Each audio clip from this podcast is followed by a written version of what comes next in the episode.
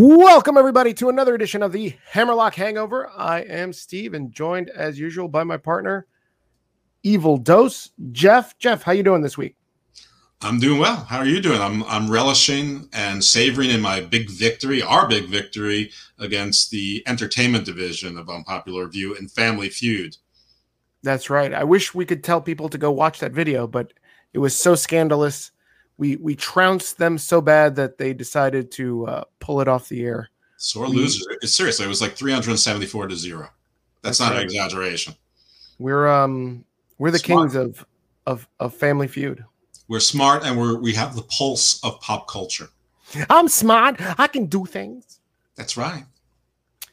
Uh, guys, so we've got a um, a jam packed show for you today. We're going to talk about um, that WWE writer that got fired last week was a predominant, uh, large part of our show. We were going back and forth, so um, we kind of knew that that was going to happen. We'll get into that. More WWE releases. We got Bully Ray talking a lot of stuff, a lot of trash. Not really trash, but you know, he was popping off about Eddie Kingston, and there was a little skirmish between him and Tony Khan. I'll get into that. Obviously, we'll review the week in wrestling and a little bit of N- NWA. We'll give you a teaser right now.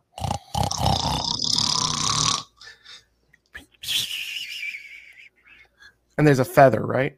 Picture just Fred Flintstone, the entire blanket raising three feet in the air.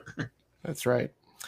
Um, so, Jeff, um, before we get into um, the story about this writer getting fired, um, I want to thank everybody for listening. Um, great job uh, tuning into the Hammerlock Hangover. Uh, the last couple of weeks, we've been doing really great numbers.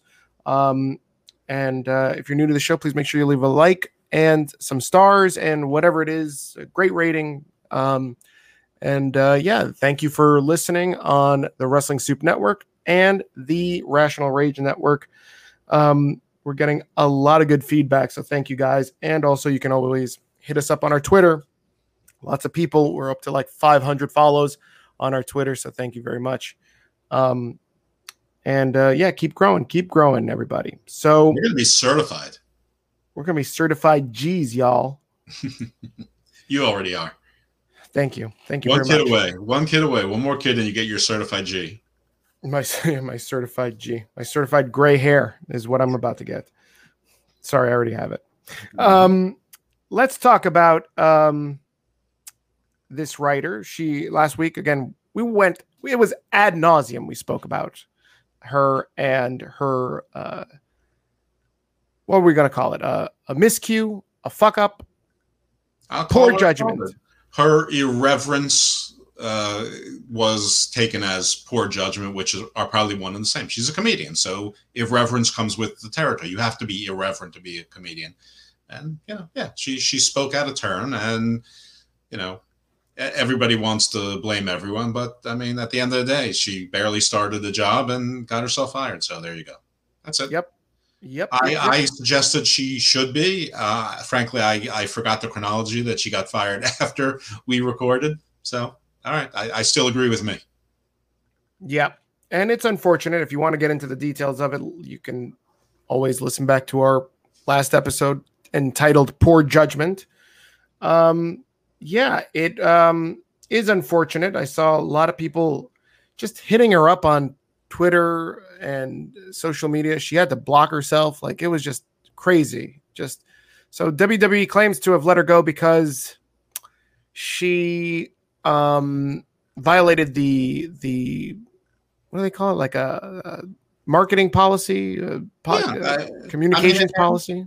And I speculated that that is probably part of the reason that she probably has to get all media uh, presentations or appearances pre-approved and she didn't.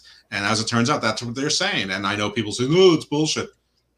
Well i speculate, so it can't be bullshit. If i could i mean all, you can't just get roman reigns to speak to you. He has to go through a pr department and i'm sure that applies to every single person in that business in that company that signs uh, a document, and I guarantee you that everyone does, including the the clean the janitorial staff that cleans the place at night. They all have to sign NDAs and things like that because they could come across scripts, um, uh, scripts or storylines or hear people in the idea room or whatever it is. I promise you, they all do, and they all know it. You think the And by the way, sta- hold on. The, by the way, people saying how's she supposed to? She's in show business. She knows this. You think the janitorial staff is finding like scripts in the toilet? I, I would if if the stories are to believe that they're going to find ripped up scripts all over the place and and rewrites but everyone she was a comedy writer. She wrote screenplays. She knows all about non-disclosure agreements. She's had people sign them so that people didn't steal her work. So let- let's not pretend that she's a, a, a babe in the wool in the woods or sheep you know or whatever. Listen i'm not saying she's a bad person or anything like that i'm I'm not saying she would have done a bad job i'm just saying there's objective reasons for her termination. And I mean, I would have fired her too. So uh, yeah, there, there it is. I'm more concerned about the janitorial staff uh, signing NDAs. Like, do you think like it's purposeful for them not to be like, "Hey, uh, Randy Orton's got the biggest logs and he never flushes." Like, do you think that's the reason? Mm, Uh, if I say yes, can you move on? Yeah. Who do you think has the who drops the biggest logs? Don't say Piper Niven. I won't. Do drop. Don't, oh no.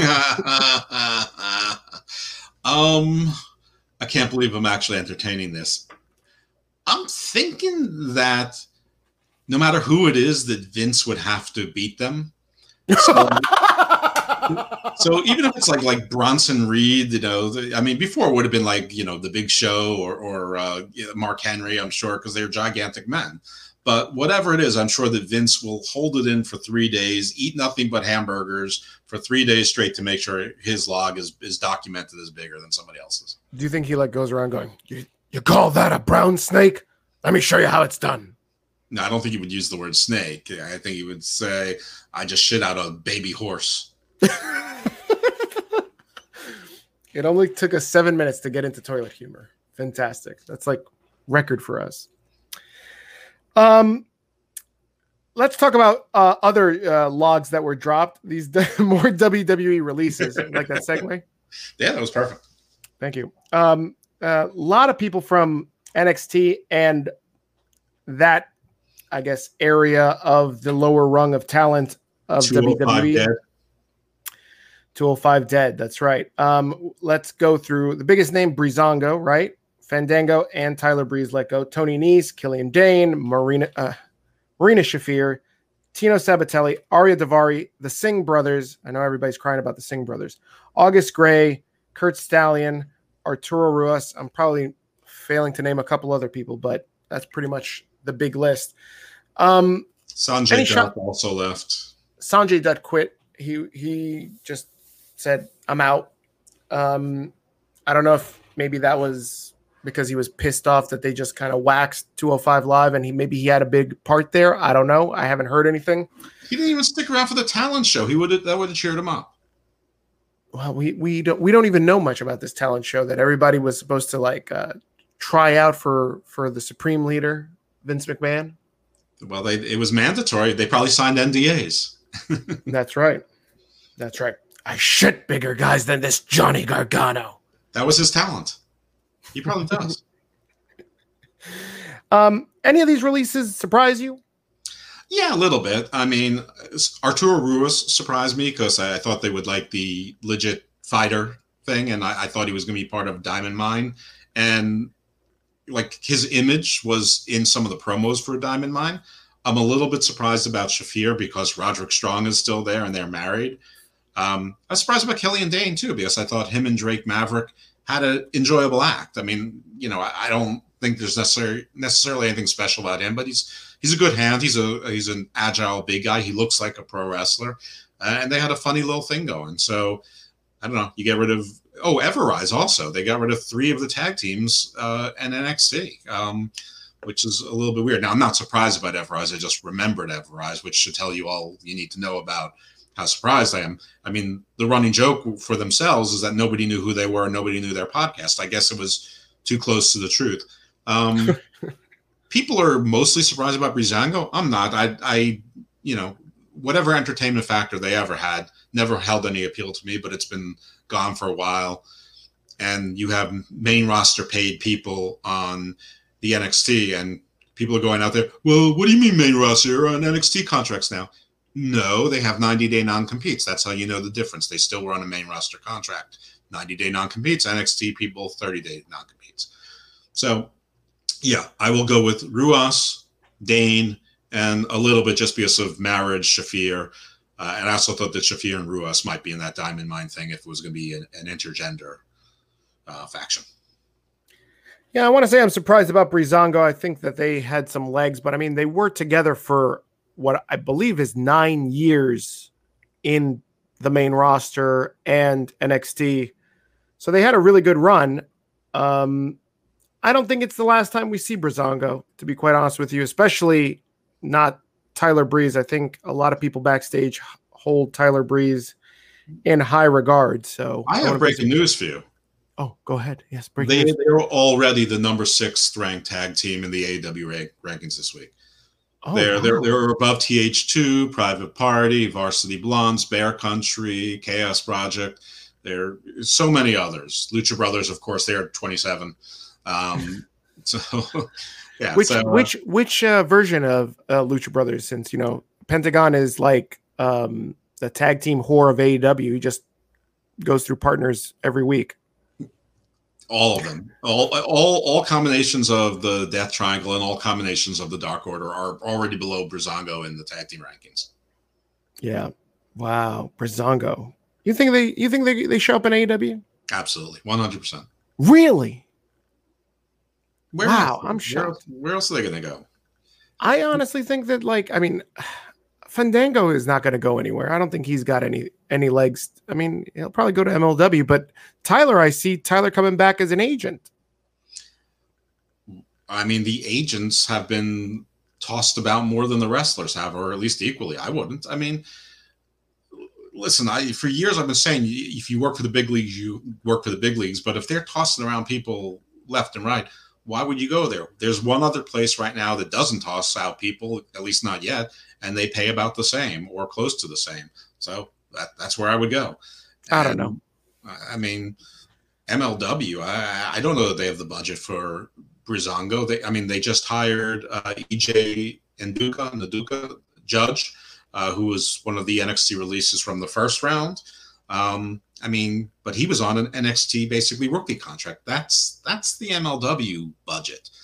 I mean, so you know, MLW Ring of Honor, I, I don't see it. NWA, I, am not. I don't even think they'll be around for another 75 days. Um, I'm I'm wrong about that. I'm that's hyperbole, hyperbole, folks. I could see maybe a stint in Impact. That seems to be a landing spot for you know for anyone. Um, so I don't know, but yeah, I, I think they're they're exactly what AEW likes. They're they're it's comedy shtick, it's yuck yucks. Tyler Breeze is an undersized guy who's thought to be a pretty good technician. They have a little act. They can change the name pretty easily and still do the exact same act. Why not? Uh, you know the they could be the model dancers or something. Who cares? model dancers. Um, yeah, I don't know, man. I just feel like um, there's too many people that like Breeze backstage in WWE, but we'll see. Um, you know, speaking of tag teams, Jeff, I like Billie Kay too. Oh, come on now. And and uh, Ruby Soho. Ruby Ruby Soho. Yeah, they really Do you like, like that Ruby. song? Do you like I Rancid? I don't know the song Ruby Soho. I don't know Rancid. Oh, I guess sure I don't. That, that was. I'm pretty sure. Like if I played it for you, I'm not going to do it justice by singing it, so I'm not going to try. But um, I'm sure if if you heard it, you'd be like, "Oh yeah, I've heard that." I'll if you if, if you've heard Len, you've heard Rancid. No, Len was a breakout song. That was a huge hit. no, it wasn't. No, it wasn't. I bought it on iTunes. You bought one song. You didn't buy the whole album. Yeah, one song. Steal My Sunshine. They have more than one song? I'm sure they do, but nobody knows it. Okay, well then they don't. If a tree falls in the forest, I mean, Rancid, no. I, no. I, I know Faster Pussycat. Does that count? Oh, the one that's that's the one that uh, Brittany Murphy sings. Maybe That's Paul Oakenfold. I know that one. no. That's the guy who writes Better Call Saul. Mm, no, that's that's different. Oh, you let's sure? let, us talk about these WWE tag teams. Um, during the week, WWE dropped their top 50 tag teams. Um, so I thought it'd be nice to spend some time here uh, on the podcast talking about who you think we think um, who are the top WWE tag teams. Okay. Um, how far do you want to go? Do you want to do like top ten, top five? Nah, just shoot them out. Just shoot them out. in no particular order, uh, and I'm going to try to think like, you know, through present and how the modern fan thinks, because very few of the tag teams of the last 20 years would would make it to my list. I mean, my top five would be some version of Heart Foundation, British Bulldogs, Legion of Doom, uh, Steiner Brothers. Probably the Brainbusters or like the Wild Samoans going to be there, even though Atlas and Johnson were my favorite tag team growing up. Um, I, there's, there's probably some others that I would put in there. I mean, how could you not like? Uh, I mean, Andre the Giant and, and Big John Studd or Bundy and Studd, uh, even though they didn't have much success. Fuji and Saito are definitely up there for me. Um, but modern, I mean, you have to put the Dudleys, you have to put the, the Hardy Boys. I suppose Edge and Christian. I would put Team Hell No up there somewhere. I thought that team was a lot of fun. Um, I mean, the New Day has 11 championships, so they certainly deserve to be in in the conversation. The Mhm. Usos deserve to be in the conversation.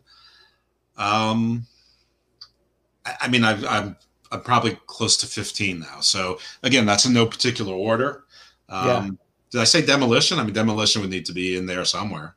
Yep, demolitions here. I think you mentioned everybody. Um, I think you've mentioned everybody. Everybody that you've mentioned is on this list. Um, Fuji is here with. Um, oh my God, what's his name? Hold on a second. Fuji is here with Tanaka.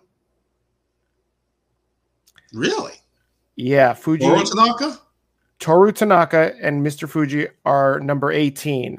Wow, that was before my time. It was Fuji and Sad. I mean, Toru Tanaka was in Hollywood by by by that time. He was uh, Odd Job in the the Spy Who Loved Me, and, and was, He was. um, yeah, it was Fuji and Saito for me. But okay, I mean, listen, old, old school is good. I mean, if you're gonna go there, I mean, you, I guess you'd have the Moondogs and the Briscoe brothers. I mean, those Briscoe brothers, not not them boys. Um, Uh, Jack and Gerald Briscoe are here. Yep, thirty-two. Gur- Gurria and um, Martel were were a very successful tag team back in the mid to later seventies. Strike Force is here. Okay, Strike, Strike Force was a fun little team. They wouldn't make my top fifty, but you know, I mean, it's it's not absurd. Is Power and Glory there? Oh, that's a good one. Let's see. Power and Glory. Let me see. Check, check- look for the, the um. Oh my God, I can't. The Powers of Pain. I mean, I, I hope they're there. They stunk. Oh, they, pa- they look so they- good. they did look so good. I remember as a child, like they were like they were like uh pretty badass. I Uh, remember no, I don't. really upset that the Road Warriors look sort of small next to them.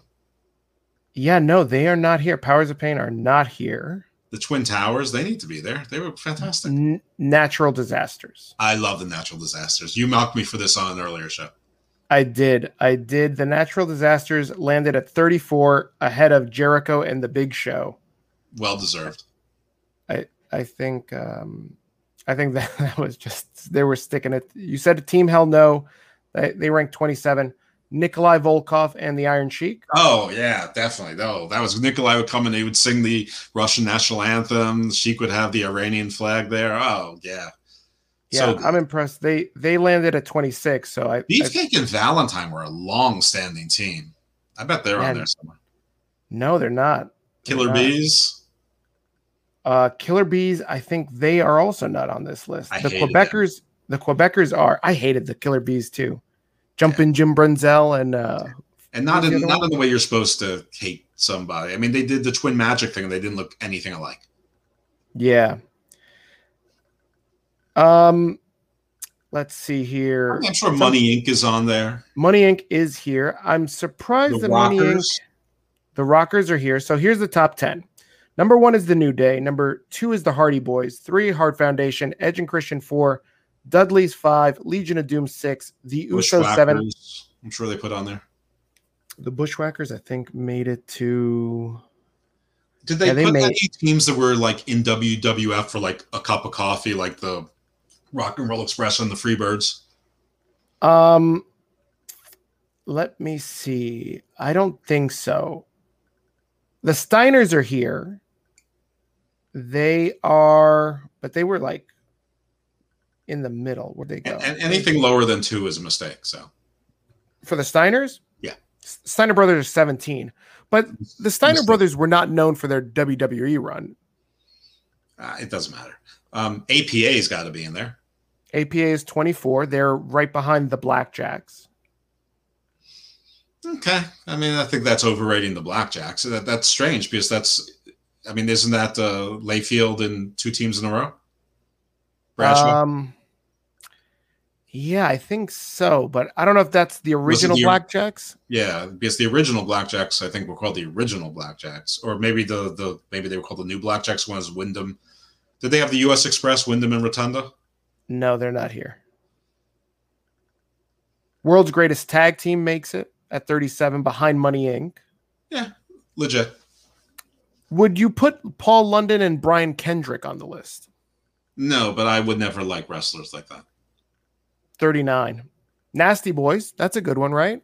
Hated the Nasty Boys, every second of them, but I mean, they had success. The only team I hated more than the Nasty Boys, well, two of that era was Public Enemy and the Insane Clown Posse.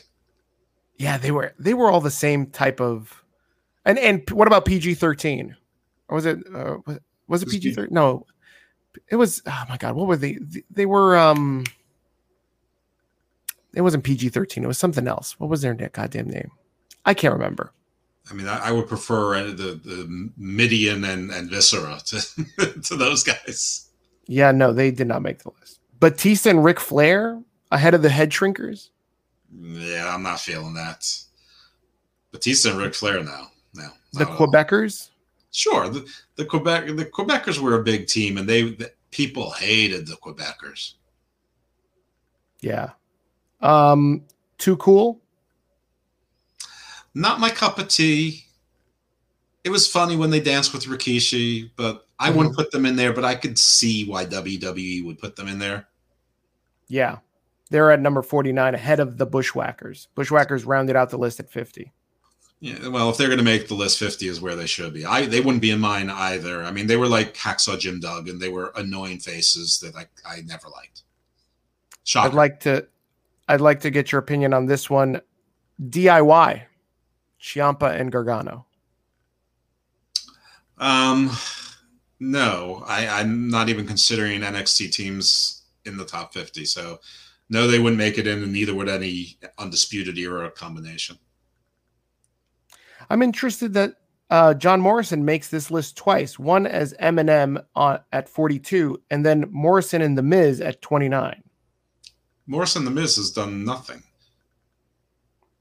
They're talking about- ahead of, Are they talking about now Morrison and Miz? Guess so. Because isn't No. MNM Morrison and Miz from like 2006 or whatever it was?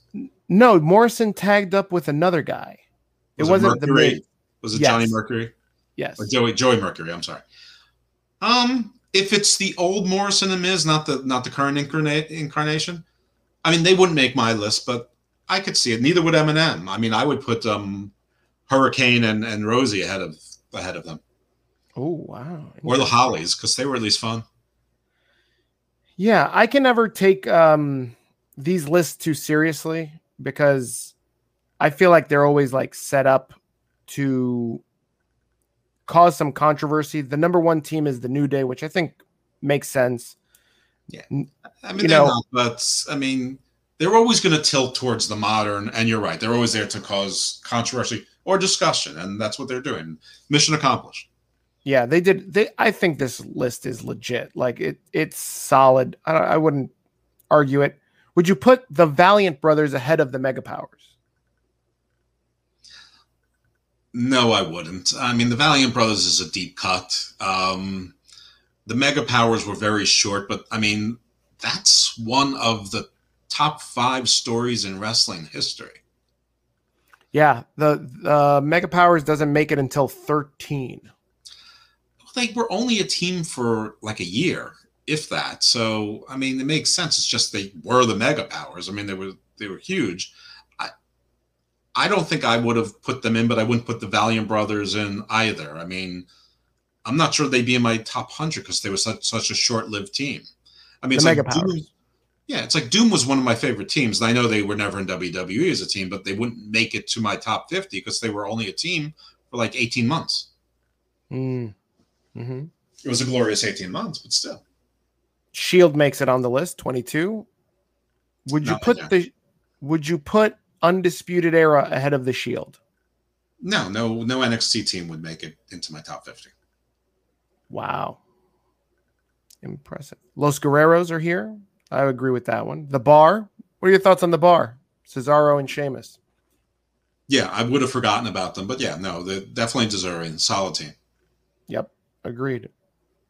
Yeah, they got a lot of uh you know, they put down the Bludgeon Brothers at 31, but No, but those two guys as a tag team were really good. You've got um oh my god, Redbeard and uh Rowan Brody. and you know Rowan and Harper. thank you, Rowan and Harper. They they should have wrote them down as Rowan and Harper, but they put down the Bludgeon Brothers. I mean, as the Bludgeon Brothers, they were barely together. I mean, and as the Wyatt family, it wasn't always them as a team. So no, I'm not. I'm not feeling that one at all. Oh wow. All right. I think it's a really good list. I think I mean And this shame one- on them if they're going to put the Bludgeon Brothers on there and Eric Rowan isn't re-signed. yeah. I mean, but they don't have anything. What about oh, this one we didn't talk about, the smoking guns. I could go with the Smoking Guns. I could even go with Chuck and Billy. Oh, you know who's not on this list is is let me see. I gotta double check this because I think this is crazy. We don't have um um Billy Gunn and um DX isn't on there. oh New Age Outlaws is number eight. Sorry, I was about New to Age. Outlaws is is definitely on there. Yeah, New Age Outlaws is eight. Yeah. But yeah, no, this is a really I solid mean, list. Number one is in Triple H and Shawn Michaels. No, but they uh Shawn Michaels and Triple H 21. Okay. ahead of the shield, ahead of the shield, ahead of the Blackjacks, ahead of APA. Team Not Hell No, Yeah. Okay. British Bulldog and Owen Hart. They always felt like the Bulldogs light to me, but yeah, definitely top 50, but uh, not ahead of the Bulldogs for me. And you're talking when you say the Bulldogs, you're talking about Dynamite Kid, right? Dynamite Kid. I mean, I I preferred wasn't it Owen Hart and Yokozuna? They were they were a more fun team. Oh, they were. What did they call themselves? I don't remember. I don't remember either. Were they just them? Yeah, they were. The They were pretty-. The, the. Street Profits makes it at 33. No. Oh, Maybe you wouldn't one put day, that? but not now. Yeah, that's true. They're just bigging them up. I mean, Montez Ford just had surgery. It's supposed to be minor, but I mean, they've been on the main roster for what two years? I mean, they've had a very successful two years. Yeah, this list would, doesn't seem to be as controversial as the. I think they had like a previous top women's list, and they left off. Um, what's her name? Uh, the one that um, it's fucking Mickie ironic James? that I can't, I can't remember her name. No, not Mickie James. They left off um, the Undertaker's wife. Michelle McCool. Yeah. What business does she have being on any list? Oh well, she said that she had some business being on the list. She married the Undertaker. Good. Oh, oof. Yep, that's it. That is it. Any other uh, uh, tag teams other than that were not? I mean, the Brainbusters are not on the list. I'm surprised. They're not. That, well, that's No. big, right? Um, I don't know. I mean, there were there were a lot of teams that didn't really feel like teams. Like when you had Piper with Orndorff and Orton, like they were always in the mix of things, but you never knew Yes. who was who was the team. So there, there was a lot of nonsense like that. I mean, you had Koko B. Ware and Owen Hart. Uh, Oh the yes, high energy. Yeah, I couldn't stand them, but I'm sure that they would be on the list. I mean, they're they're like Strike Force and Power and Glory, like a bunch of teams like that that all fit in the same category. I don't know. Uh, I'm sure if we think about it, I mean, Kane was in a million tag teams, right? Kane and, Kane and X Pac are on the list. I mean, are the rated R KO are they on there? Oh, that's a good one. I think they are. Let me see. Let me double check this because. I mean, the Radicals. Sure. No, the Radicals are not on the list. Rated RKO is 40. Okay. They put Paul London and Brian Kendrick ahead of rated RKO. I, I don't understand that one bit. yeah. Yeah. Rock and Sock Connection. They're, yeah, I mean that, they're that's high a, in the list. Yeah, that was like sort of the first mashup team, and they, they haven't stopped with mashup teams since. As a matter of fact, Rock and Sock Connection is probably the first mashup team where they decided, hey, we can just do this and we don't need real teams anymore. But are, didn't the Mega Powers fit that bill? Sort of, but that was like a giant story. But it wasn't just sort of a mashup story. Like, like everything, like half these teams we're talking about, the the rated RKO, Hell No, uh, Kane and X Pac, all, all, of these were mashup teams. Uh, Jericho, Jericho, all these were mashup. Mm-hmm. I mean, you know, me growing up with wrestling in the 70s and 80s, you had teams that were teams. I mean, you had the Road Warriors. There was, I mean, once they split up, it was nothing was even close to the same. You had the British Bulldogs. You had the, I mean, I never understood why they split up Bret Hart. In hindsight, that looks ridiculous, of course. Um, but you just had teams that, like the Rock and Roll Express, the Midnight Express. You had teams that were just teams forever. That was yeah. that was the act. They were a team. They weren't they weren't solo people. I never understood why they tried to make people solo stars. Um, then there were mashup teams that worked for me, but apparently not for the rest of the universe, like uh, um, Terry Gordy and Dr. Death Steve Williams. Mm-hmm. If let's let's play a little game here. If WCW and slash NWA had the same list, I would say Road Warriors is one, right? Yeah, Road. Well, it's either them or Rock and Roll but yeah, Road Warriors should be number one. Rock and Roll Express, Midnight Express are you know all in the top five. All right. So who else do you think belongs on that list? Freebirds. In no, partic- in no particular order. Yeah, Freebirds is good. Yeah. Von Erichs. There yep. were so many little teams. I put the Steiner brothers in there. I put the oh, without a doubt there. Uh, the U.S. Express was big. I put Harlem Heat in there. I was um, about to say Harlem Heat needs to be there. Yeah, for sure.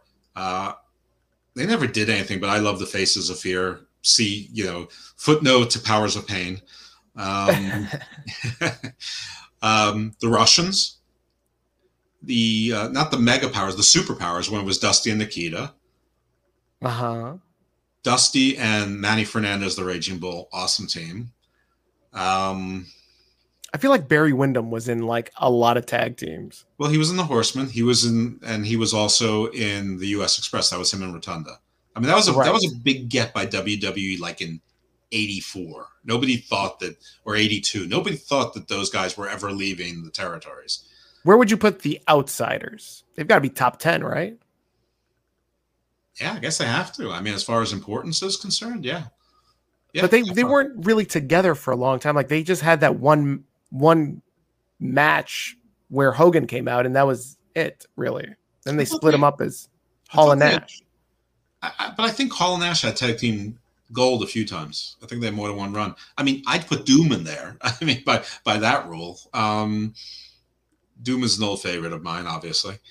But they were like all these sure. like the fabulous ones. There were like five different versions of the Hollywood Blondes. You had the Enforcers, Arn Anderson, Larry Zbyszko. Um, all these different giant Paul Jones army teams, number or number one Paul Jones. Like you'd have a TG TG Khan and or Tenchi Khan and and the Barbarian, and, just all these monsters. Um, the Outsiders won the WCW World Tag Team Championship six times. Wow. Yeah, that's all. I mean, the Nasty Boys would have to be put in there just Nasty Boys, just because they were around. So, I mean, I hated Public Enemy, but they were there for a while as teams. Um, who else? Uh, you know, there was uh, various versions of the LWO. There was Raven's Flock. Um, let's see here. What else? Uh, Midnight. Ex- oh, the, how did we forget this one? Hollywood Blondes. I didn't. I just said there were four versions of the Hollywood Blondes. Oh, that's right. Sorry. I mean, mine Sting- was the Hollywood John Tatum and the Hustler Rip Rogers is my favorite Hollywood Blondes. Yeah, I, I'm I I'm particular to Austin and Pillman only because I know that's when that's when I started watching. Yeah, then they were part of the Dangerous Alliance. That's right. What about uh, Minnesota Wrecking Crew? Oh yeah, solid, definitely. So I sort of I sort of fold them into the Horsemen, but they they actually predate. And I mean, Ole and Arn predate the Horsemen also, but also before it was Gene and Ole. Yep. What about Sting and Lex Luger? Uh, it's top no. fifty. Yes. Let me see who else. Um, oh yeah, I'm, I'm just googling the a list, and some people have brought up their own. What about Pretty Wonderful, Paul Roma and uh, Paul Orndorff? No. Um, Southern Boys, Steve Armstrong and Tracy Smothers. No, didn't didn't like them. Didn't. Um, I, I really never really liked any of the Armstrongs. Um, mm, mm, mm, I like Scott Norton and Buff Bag- Bagwell. Oh, that's a good one. That's a good one. What about? Let me see. There's um, Palumbo and O'Haire. Yeah, I like them. I like the yeah, the New Blood or whatever they call themselves. Let me see. What do they call themselves? Nope, I can't see it here. Oh, oh no, I can't see it. Uh, Billy Kidman and Rey Mysterio. Just not a team I'd be into. you don't like those little guys. Yeah, Mysterio and Guerrero was was good for a bit. I didn't know that these guys were a tag team. Ricky Steamboat and Shane Douglas. I don't know. I, that. that I, I I'm pretty sure that was that season of Dallas that was a dream. Yeah, Samoan SWAT team. I mean, they weren't that the same guys as Men on a Mission? Um, no, it's Fatu and Samu. Oh, hmm. I don't know. Every, everyone paled in comparison with the Wild Samoans to me. Yeah, when you come to the to when you look at these lists like side by side, like WWE has had a long list of prolific tag teams. Well, I mean, for one, they were the biggest territory and they have the longest history. I mean, the territories were the territories. So a lot of the teams got broken up because people would just sort of walk out and leave and go to another and, and you know, and they get into fights or get arrested. And so the promoter would send them to Portland or something until the heat calmed down or, or whatever. Um, Let yeah. me ask you. Yeah. Hmm? Let me ask you this. This is going to be controversial because you don't like the small guys. Uh-huh. If you were to combine greatest tag teams of all time, all feds, all organizations, where do you rank the Young Bucks? Top 10, top 20, top 50, top 100? If you ask about the most influential, they're probably in the top 10. If you're asking about favorite or best tag teams, they wouldn't be in my top 50. They'd make it into the top 100. Okay. Interesting. Probably around 60 or so. Yeah. All right. I mean, you can't diminish what they've done, you know, what, what they've accomplished. Agreed. I mean, it's very impressive that they've been able to get as over as they have and not step foot in WWE. Yeah. And also tell them no. Like they've tried to get signed them multiple times and they've told them no many a time. Yeah. Like we're not going to play Sun City. That's right. All right. Steven Van Zandt. Anything? or what was that show that he's on? Lilyhammer? Well, he was on the Sprout. Yeah, Lilyhammer. awful. That's right. So bad. I feel like we've talked about this before. It never gets old. Me bitching no. about things never gets old. Oh no, never, never, never, never, never, never. Um, all right, greatest. Anything else to cover on greatest tag teams? No, man, we can we can move on over to like you know like some some exciting. Though a guy who was in a number of tag teams, Del Wilkes, he was the Trooper. Most people probably know him as the Patriot. Um, he also played the spoiler for a bit. Um, he's he died today at age 59. He That's is the guy that, if you remember, famously said that he was taking 180 pain pills a day. Holy Christ! I forgot that he said that. Yeah, that's a I shame. Mean, that's wild. It, it's still unbelievable. I mean, if, if if that's even close to true, it's amazing he lived that long. But yeah, rest rest in peace. I, I hope his last few years were didn't require 180 pain pills a day. Yeah, agreed. Oh man. Well, see you later. See you on the other side, uh, Del Wilkes. Um, let's while we're on WWE, let's talk about uh, some of the latest stuff that's been going on with WWE. Let's talk about SmackDown. The biggest thing that happened in the recent episode of WWE SmackDown is Edge is back. Yeah. Are you excited to see Edge? I mean, I'm glad Edge is back. We knew he was coming back, but I've complained about this a million times and I'm going to complain about it again. I hate how WWE title challengers just seem to explode on the air. And, you know, if you want a title shot, you attack someone from behind or ambush them. Now, I understand that that's a wrestling trope, but it's not the only wrestling trope. And here it is again. Edge, you know, lost his title match and now he, you know, comes in and ambushes and now he he's getting a title shot right right away. Now, rumor has it that, you know, Rollins will probably ruin that for him and they're going to face each other at SummerSlam, but still, um, but am I excited to see Edge back? Excited, no. But am I glad to see another person back? I mean, doesn't make sense how he was totally healed before. Now all of a sudden he's a face, but I guess he's Edge. He can do whatever he wants. He's like Jericho. He can he can do whatever he wants. I like that they're feeding all these legends to Roman Reigns just to big him up for when they start going on tour. I'm very intrigued to see what is the the reaction, the fan reaction to Roman Reigns. Do they boo him? Do they cheer him? I'm very interested to see what that's all about. All um, I ask is that the guy wins a couple matches before he gets a title shot. Just, just, just like two. Oh, you mean Edge? Yes. Um, you know, but didn't he pin? Wasn't he like the second man in the sandwich at WrestleMania? Didn't he pin Daniel Bryan? Or was no. it the other way around? I can't remember. No, no, Roman pinned them. I don't know. It doesn't matter. Um, it was interesting that Jimmy was playing Jay. But who could tell the difference? I can tell the difference. The hair is different now. it's just like the Young Bucks. You know, they came out with these uh, old 70s style stashes. And then I asked myself, how, when did Peter Avalon join the Young Bucks? I'm telling you, what it looked like is that Al Snow said, Boys, you're both really small, but I got you into this business now, so now you're going to be a tag team. It's like Al Snow's kids, like with his uh, the handlebar mustache. Yes, they, they absolutely look like porn guys. But do you really want me to start singing Skid Row again?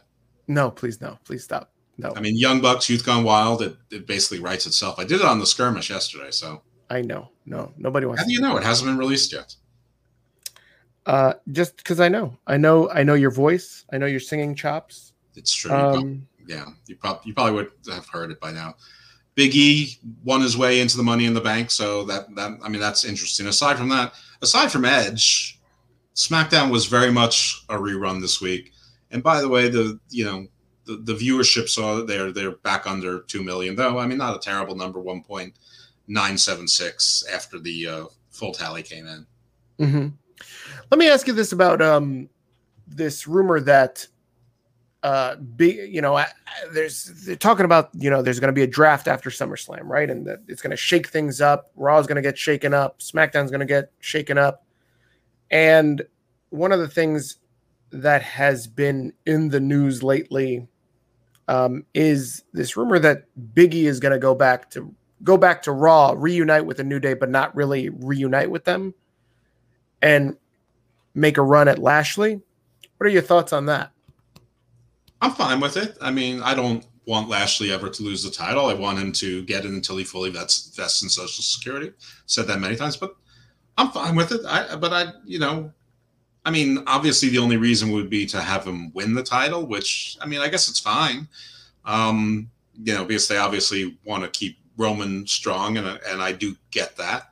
I don't think Lashley is far behind Roman, especially if you, you know, build the Hurt business back up again. Um, but yeah, I'd, I'd, be okay with that. I mean, I, I don't have any issue with it. I, I, mean, I think the New Day feels a little bit barren, and even if they're not together, together, they can still watch each other's back. I mean, I just I think that WWE will fall into the trap of putting them back together one way or another. But I don't necessarily think that's a bad thing. I mean, they were a pretty good act together, but I don't know. I'm agnostic it. I think I think I don't think Big E needs them. I don't necessarily think the Raw needs them. I mean, what they should do as a company is stop, you know, hot shotting title matches. And when you have something like Hell in a Cell, it should end the feuds. You shouldn't have Bayley still feuding with Bianca and Kevin Owens and and Sami Zayn still feuding. I mean, th- these things should end. Uh, it, it's you know it's dumb and and you know now you have Big E back with Apollo. I don't really have a problem with that. I mean, what what is what's wrong with going after the Intercontinental Championship? I guess there's nothing wrong with it, but if he's going to lose, I mean, I don't want to see it again. So if he wins it, he can't be going to WWE unless you know he takes the Intercontinental title with him to Raw, and then the US title comes over to SmackDown, which wouldn't be the first time that we've seen like title swaps like that. True. Yeah, I mean, you have GM shifts, or it could just be a rule change. If that happens, the the title moves title moves with the title holder to the other brand automatically. But I mean, he could win it and then lose it back to Apollo. It's not that big a deal and switch him. I mean, but if the if the draft is going to be in SummerSlam, that would be a hot potato and that sort of suck. But I mean, you do have the seven foot, you know, guy carrying a giant spear with a giant iron ball on the bottom of it. That, I mean, gives him a pretty good excuse to lose and not look weak. This is true. This is true. Um, I also think that if they're trying to milk as much um, juice, I guess, out of this New Day versus Lashley thing right now. So it kind of does make sense that if they, if Lashley defeats Kofi, defeats Xavier, that they need to lean on Biggie to kind of revenge them, right? Or avenge them. Avenge them, yeah. I mean, it would make more sense if Kofi is turning heel and he leaves Xavier that Big E is coming to sort of help his friend, you know, the mm-hmm. come, come, to the sideline, or is he? Um, oh, that'd be interesting. That's that's too interesting for WWE. Of course he is. Um, again, I'm fine with it. E- either way, I, th- I, think it's fine. I think either way is a good spot. If he's if he's you know in the Intercontinental mix, that's a good spot. If he's in the the Universal title mix, that's a good thing, even if he doesn't win. I mean, I don't know what this is about WWE, and if you don't win the title, you're you're junk. I mean, is anyone right now saying that wasn't before me? I'm looking at me right now, saying the Jungle Boy is junk because he lost. Is anyone saying that Orange Cassidy is junk because he lost? No, they're all like, these guys are great. They're over stars. So if Big E lost to Roman, he'd be junk. He'd be buried. No, he'd still be an overstar he'd be losing to the most dominant guy who's got the Usos in his corner, and probably by then, Big Thumper or Bronson Reed. I, I just don't buy into Bronson Reed. I uh, Big Thumper. This guy. Listen, I hope they all, just book. All he needs to be is a distraction. He doesn't need to do anything except trip the guy from the oh, outside. Oh, all he has to do is go like this. This guy reminds me of Typhoon. It's just awful. Just awful build. You're awful. awful. All of it. Typhoon rocks. You're out of your mind. You're the True. only one that's Typhoon rocks. Typhoon. These these things are not mutually exclusive. I can be out of my mind and Typhoon can rock. Tugboat. Tugboat, tugboat. sucked.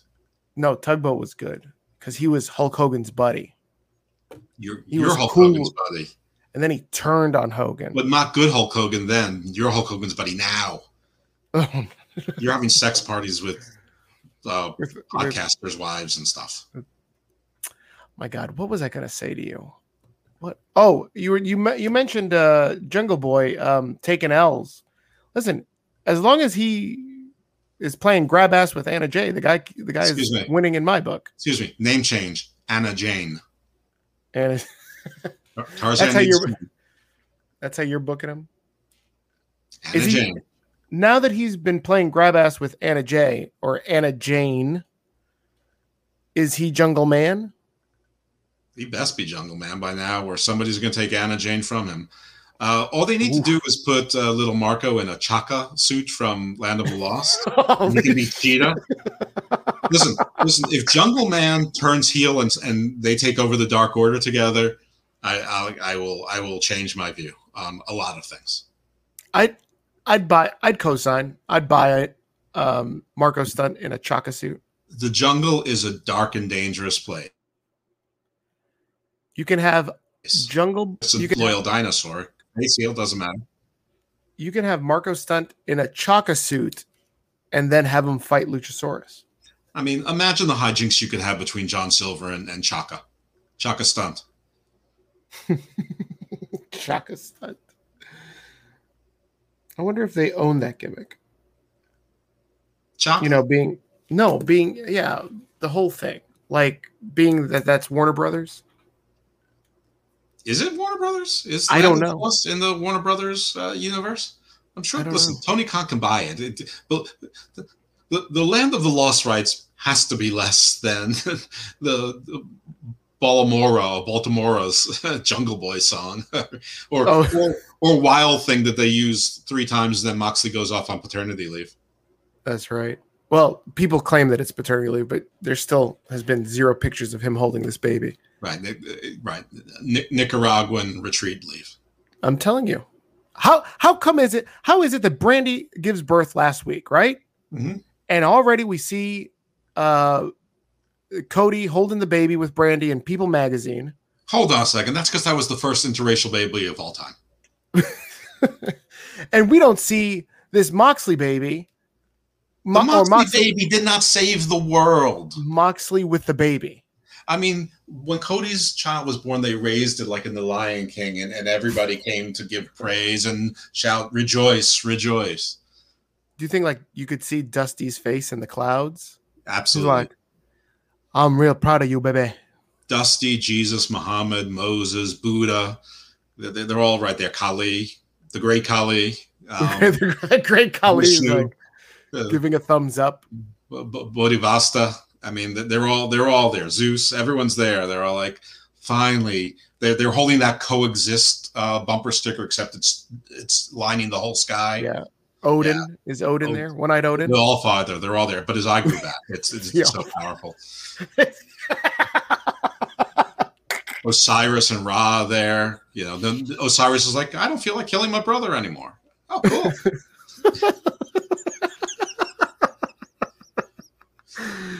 Satan's like, oh, you know what, Dad? I'm sorry. I've been a bad boy these last 40,000 years or so. I didn't mean it. Don't worry, son. Come here. Let's hug it out. Yeah. All all is peace. Yeah. Now, what does Moxley and Renee have? Basic white kid. oh. Yeah. Canadian and, and half Canadian. Basic. And half Canadian. Half Canadian. Yeah, Paquette. Canadian. No, he's uh who knows? Listen, he's from Ohio. He's from Ohio, but I'm pretty sure like the United States has disowned him. All right, I'm well. pretty sure they're like, no, no, no, no, no, we don't claim him. We don't claim Moxley. This guy let somebody else steal his title, and then the guy didn't go after him. Yeah, that's Moxley. Well, I mean, you know, it's the AW title. It's not that important. All right. Let's segue into AEW. What do you think of the latest episode of Dynamite? Oh, sorry, WWE Dynamite. Okay. I liked the Saturday night episode of Dynamite quite a bit. Not everything about it. It wasn't perfect, but uh, but I found to be an enjoyable show. The Dynamite that aired last night, we're recording Thursday, uh, July 1st. Um, not as much, but still heads and tails better than the three Friday shows, which were horrendous. It was okay. It, it, it was fine. I mean, um, it was fine. well, well, listen, that's better than SmackDown, which was a, a rerun with you know basically one highlight. Um, I, I actually enjoyed most of the wrestling shows this week. I liked Dynamite on Saturday. I liked Raw on Monday, all three hours. Not everything, but I liked Raw. I liked NXT and I like Dynamite. There are parts of anything with Hardy family office I don't like. So let's just get that out of the way. And that woman's match was atrocious. and Oh, whatever's going real. on with with Andrade is stupid. Um, but the rest of the show, I basically liked. Even the Dark Order stuff, as dopey as it was, I liked because Evil Uno talks like Kermit the Frog, and now I can do an Evil Uno impersonation. Oh my God, Evil Uno is on the podcast. You never told me you booked Evil Uno. Yes, my Twitch stream is going live. Who wants to play all about Red Dead Redemption with me? Come on, buddies. I'm evil. Wow, man, Jeff, we really we really booked a good one. We we hooked a fish. that's right. We get we, we get the biggest stars here. We didn't. We're so big, we didn't even need to advertise that we have Evil Uno. Oh, come on, guys. I could have promoted for you. It's Hammer Like Hangover. You know what that means. We should just record like a voiceover of you doing this, and you just Stu applaud. Grayson is here too. Can't you? Can't you hear him? Yes. Stu, Is that- that's rude. Say hello.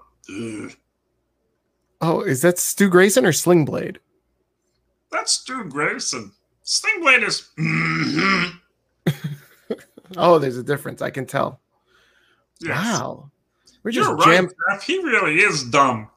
I didn't Oh say that. Yes, you did. No, I didn't. Stu, I didn't. Mhm. Damn it. Oh my gosh! Wow, who knew that the Dark Order uh, was going to be on our show? This is crazy. Yeah. No, not you, Colt. Get the fuck out. oh, poor Colt Cabana. Oh no, you you're on enough podcasts, Colt. Get out of here. My favorite part of AEW, in a bit of sarcasm, was Adam Page. You guys don't get to talk to me. What are you doing? I don't want that match. I'm not scared. No, Hangman. We don't think you're scared of Kenny Omega. We think you're scared of failure. You can do it. Yeah, whatever happens, win or lose, we got your back. When my arm was hurt, you had my back. Yeah, Kenny. Yeah, Adam. Last week when I lost, you said I wasn't a loser and you cheered me. Oh, Adam. This was so stupid. Like I can understand, like okay, redemption storyline. The the kick ass um cowboy falls on falls from grace, picks himself back up. Great. Tell that story. This just turned in in a span of a week. This turned into Snow White and the Seven Dwarfs. How the fuck did they fuck this up, Jeff? I, I don't know why Hangman Page wouldn't believe himself. I mean, I know that was the story sort of when Omega and uh, Hangman broke up as tag team champions or after they lost the belts after having like a seven month title reign um, and drinking. But I thought that he was sort of over it. But now they're back to that. And he's still drinking, which I still don't really get. I, no, I don't understand. It's not really seven. The it's it's more like like the Bad News Bears, or like Major League. It's like lovable losers, and they're trying to but the loser's trying to coach the one guy who's a winner up. It's it's like a it's like a movie where there's like a bunch of ugly kids and like some really good looking kid you know likes Dungeons and Dragons, so he falls in with the loser crowd, and they have to like coach him up and convince him that he's good looking, and like the the the cheerleaders, you know, captain of the cheerleaders would dig him because he's good looking. He just doesn't realize it because he hangs out with a bunch of losers. But we're not losers. We like each other. As long as we like each other, we're winners, and you're a winner too. So you're saying it's pretty in pink. Yes. it's pretty in pink, right? Yeah, it's that's exactly right. Yeah. The Dark Order is Ducky. Yeah. Yeah, that- that's exactly what it is. That I, I just John Apatow watch- should should direct it. It'd be better. you're absolutely right. I think that if you watch back those tag team matches, though, Omega is clearly the weak link. Like he stops giving a fuck. He stopped. He's he's turning on his his partner. Like I don't understand where they're rewriting history as like Hangman was the weak link when Hangman most got most of the pins and won the matches. I, I I don't understand the story. The only thing that was missing from the segment was them all singing "That's what friends are for." Oh, that's coming. I feel that's coming. That oh, wind beneath my wings. been- no, that's what You friends. Are. are the wind beneath my wings. No, that, that's, what's what happening. happens when he gets his confidence. That's his solo. That's his. I don't know. I just need this shit to be over. Like, I love that the AEW fans are just like, I love this long term booking, but it's like enough. This is like two years in the making. Fuck. All right. Like, listen, how many people died during COVID and didn't see the ending of this? Like, come on. like, this is fucked up. people died of old age, not seeing the ending of it. No, I mean, it's a fine line between long-term booking and being in the same company and not forgetting everything that happened along the way. Um, but I mean, if it was a cohesive story, he wouldn't still be having this self-doubt. I mean, if, if he had the self-doubt, why would he be do have a feud with Brian Cage and fight Powerhouse Hobbs to to get ranked? Why why wouldn't he just like say, "You guys fight, I'll be the new Evil Uno. You guys fight, I'll be like the manager spokesman." It's cool. I'll just I'll just, I'll just hang out here with my whiskey. Yeah. Yeah, I don't know. He was supposed to be this badass cowboy, and it's like now he lost his way. Come on now. Like I, I, I will tell you that I would. I mean, I don't. I think it's too soon to do this. I know how it's done, but nothing's too soon or too wacky for AEW not to try it. So a double turn where he turns heel, somehow Omega turns face before he takes some time off, and Adam Page goes totally LA Knight DiBiase on all of the Dark Order and knocks them, them all the fuck out. I'd love it. And a I'd low blow on on Evil Junior. Oh, love it. Love it. Did you notice how your favorite guy, Penta's interpreter, is now with Penta when he's a face, but he was also with Andrade now? I'm not I'm not uh keeping up to tabs with what is it? Al- Alex Abrahantes? Mhm. I'm not keeping up to tabs with him. He's all over the place. Yeah, I can't keep track of him That's weird for a guy who was about to lose his job. He just he just doubled his work rate. or his last name. I can't keep up with his last name either. Well, I- so many can't, I can't. vowels. Yeah, and and and you're Colombian. I know. I swear, like he's that that he's got to be part Greek because his last name ends in an S, and all Greek people, their last name ends in an S. It's factually proven. Go ahead and think about it, Jeff. I am thinking about it. You know that I am. There you go. Socrates ends with an S. Nike, Plato's, Nikes, Plato, Plato's. Aristotle, Aristotle's, Alexander, Alexander's. Alexanderus. There you go. Socrates. Oh, I already said so Socrates. great. Socrates. That that would have Uh, been a, that would have been a good tag team. Socrates as opposed as opposed to so cool. Socrates. oh, don't give Tony Khan any ideas. Yeah, that could be Breezango's new gimmick. I was about to say that. See, look, we're working. Uh-huh. we're having a mind meld that we're we're thinking like. Okay, did you catch it during the Young Bucks match, where by the way they lost, and and Penta and Kingston are getting a title shot next week, which is great. Didn't Kingston just lose a, a tag team title shot with Moxie like a month and a half ago? But now he's right back in it with a different partner. Um, but that that's the point. The that apparently Nick that. Jackson at some point was making fun of or was like doing a Macho Man Randy Savage impersonation, and Taz said, "You better watch out, or Lan- Lanny Poffo is going to come up here and knock them both out." Talking about La Sicaria's dear friend Lanny Poffo, not mine, but La Sicaria's dear friend. That's right. You better watch your back. I believe me, I do. You know, he's learning lessons down there. I know that. By the way, Penta's Joker face paint sucks. His face paint before was awesome. It was top five, like in the history of face paint wrestling. Period. Mhm. Now it's like it just looks like he's got white face paint and he doesn't, and like he's like you know like a heroin addict who who kisses sloppily with his lipstick all over his face, like a cheap whore. you say that just like uh, what's his name, Ron Burgundy. just, just like Tony Schiavone saying they look like a bunch of porn, uh, porn stars. Yeah, well, Ron Burgundy is very much a hero to me. He's a hero to everybody. He should be. A- Stay- Absolutely. Stay, Stay classy. classy. Stay classy. There you go. Go fuck yourself, San Diego. What? Go fuck yourself, AEW. JR practically should have just said that instead of WWE Dynamite at the I love that he fucking there's this so, first off, there's this fucking heartfelt video package at the end of this fucking show to the town of Jacksonville. Oh, yeah. Can we take a break to me? acknowledge that this would be fine if the building was shutting down? You know, it was like Fenway Parks, like it was their last appearance there forever. They're going to be back there in a month, and they were there voluntarily, involuntarily because of COVID, and it's free rent.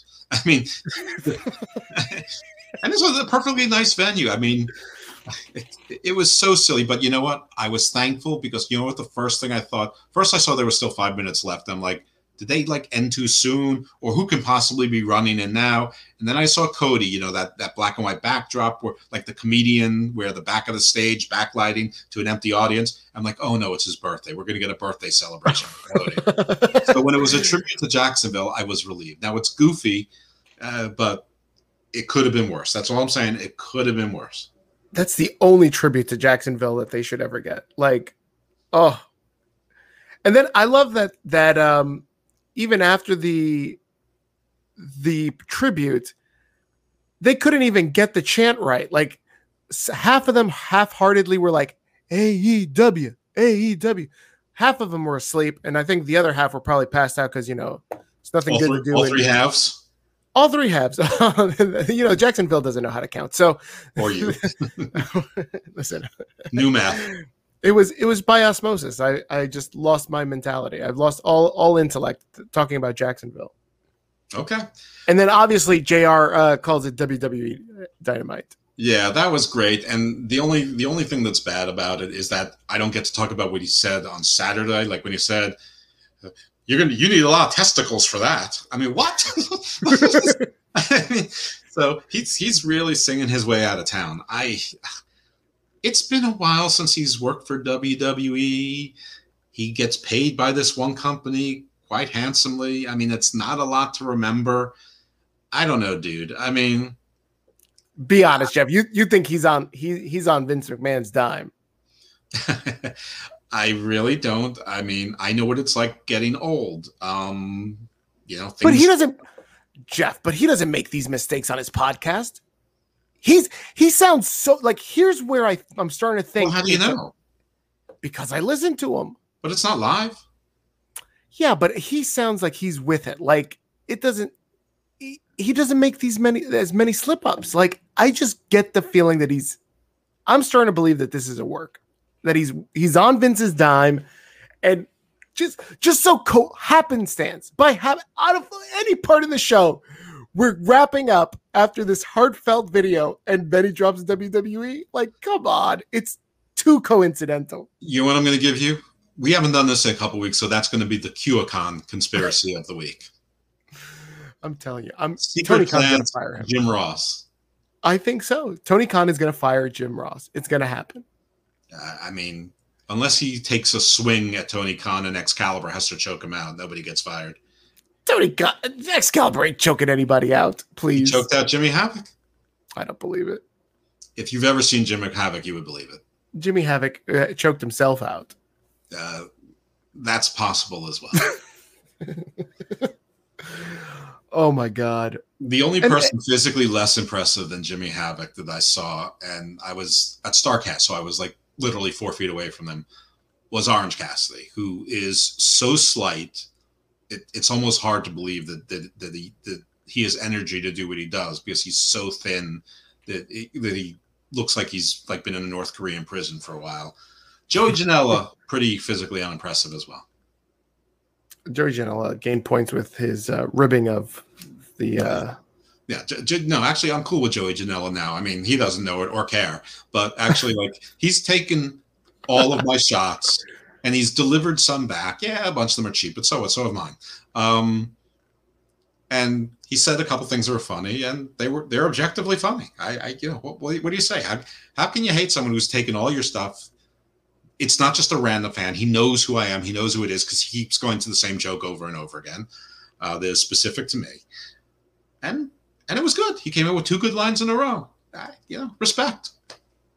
you're gonna give him a pound. You're gonna give him a dap. I'm I'm all in. I got I'm like Luchasaurus. I got his back now. you're, you're just like uh, what's this guy? Um, oh my god, why am I forgetting this clown's name? He's the senator, uh, Cruz. Trump makes fun. Trump makes fun of every every fact of his life, and then he's like, "I love Trump. It's great." Yeah. Well, there's a lot like that. Uh, well, different show. Um, yeah, I, I I'm the Ted Cruz of this podcast. Um, let's talk about Andrade for a second. Matt Who? Sydal is An- Andrade el ídolo. Oh, Um, his next opponent is Matt Sydal. prediction: his next next appro- opponent is Mike Sydal. Why are we waiting so long for this this fight? We're waiting like three weeks now for him to fight a jobber. Come on now, he's not going to win against Mike. Matt. He's not. Sorry, he's not going to lose against Matt Sydal. Let's be real. Why are we waiting? but, three but? Sydal will get way too much offense. This oh should Oh be a, this should be a three minute match. It should be, but it's not going to be, right? No, it won't be. The one against Mike Sydal will be. You really think they're going to put Andrade and Mike Sydal up together? Oh yeah, Andrade's going to do something vicious to Matt at the end, and Mike Sydal's going to run in to rescue him, and then then Andrade's going to, you know, his honor will have been offended again, and he'll have to take on Mike Sydal, and then he'll have two, he'll be two and zero, and he'll be, you know, number eight in the AW singles ratings. This, I don't know. It just, I'm I'm interested to see what they do, but I'm scared because AEW just doesn't book people of color right, and I've got a feeling that they're going to fuck this up. Andrade is going to be fighting their world champion in Mexico for the AAA title. He will most likely beat Omega for the AAA title. And to help build this up, and granted, Tony Khan has shown no favoritism or no goodwill to the other companies that um, he's been partnering with, air quotes. Well, at least he's been paying Impact. He's not paying AAA. I mean, that's dead in the water too. Like we don't hear them on Impact anymore after the whole Moose thing. No. Um, by the way, another thing that's dead in the water. When's the last time you heard anything about the Forbidden Door? Been pretty quiet, hasn't it? It has been. Which, which show told you that? This this one. one. That's right. This one. Even some Hammerlock of the skeptical shows, some of them are still talking about it. I'm still hearing. I'm still hoping about to, to, to see uh, Tanahashi or Okada or Jay White in an AW ring. You're not going to. Yeah, it's not going to happen. Yeah, I just I I don't know how they're building this up. I'm I'm I'm you know they love throwing these these matches together. I feel like you've got to be on Adderall to watch AEW and enjoy it. Um, I enjoy AEW most of the time for what it is. There's some things I really don't like, but I enjoy complaining about things, so it's fun. It's, I mean, let me just give you a couple quick examples in this. So you have this angle in the main, not in the main event, but in the tag match that we were talking about, where it seems like Rick Knox is missing and ignoring everything, and Jericho yells he must be on the Bucks payroll, and that seems like it's a storyline, but it doesn't factor into the decision at all, and the Bucks, in fact, lose the match. Same match you have uh, Brandon Cutler using the the aerosol spray, uh, you know, presumably on either Kingston or Penta. I can't remember which one. They duck, and he's spraying. I think it was Nick Jackson in the eyes. But instead of once he realizes it's stopping, he does it for like seven seconds.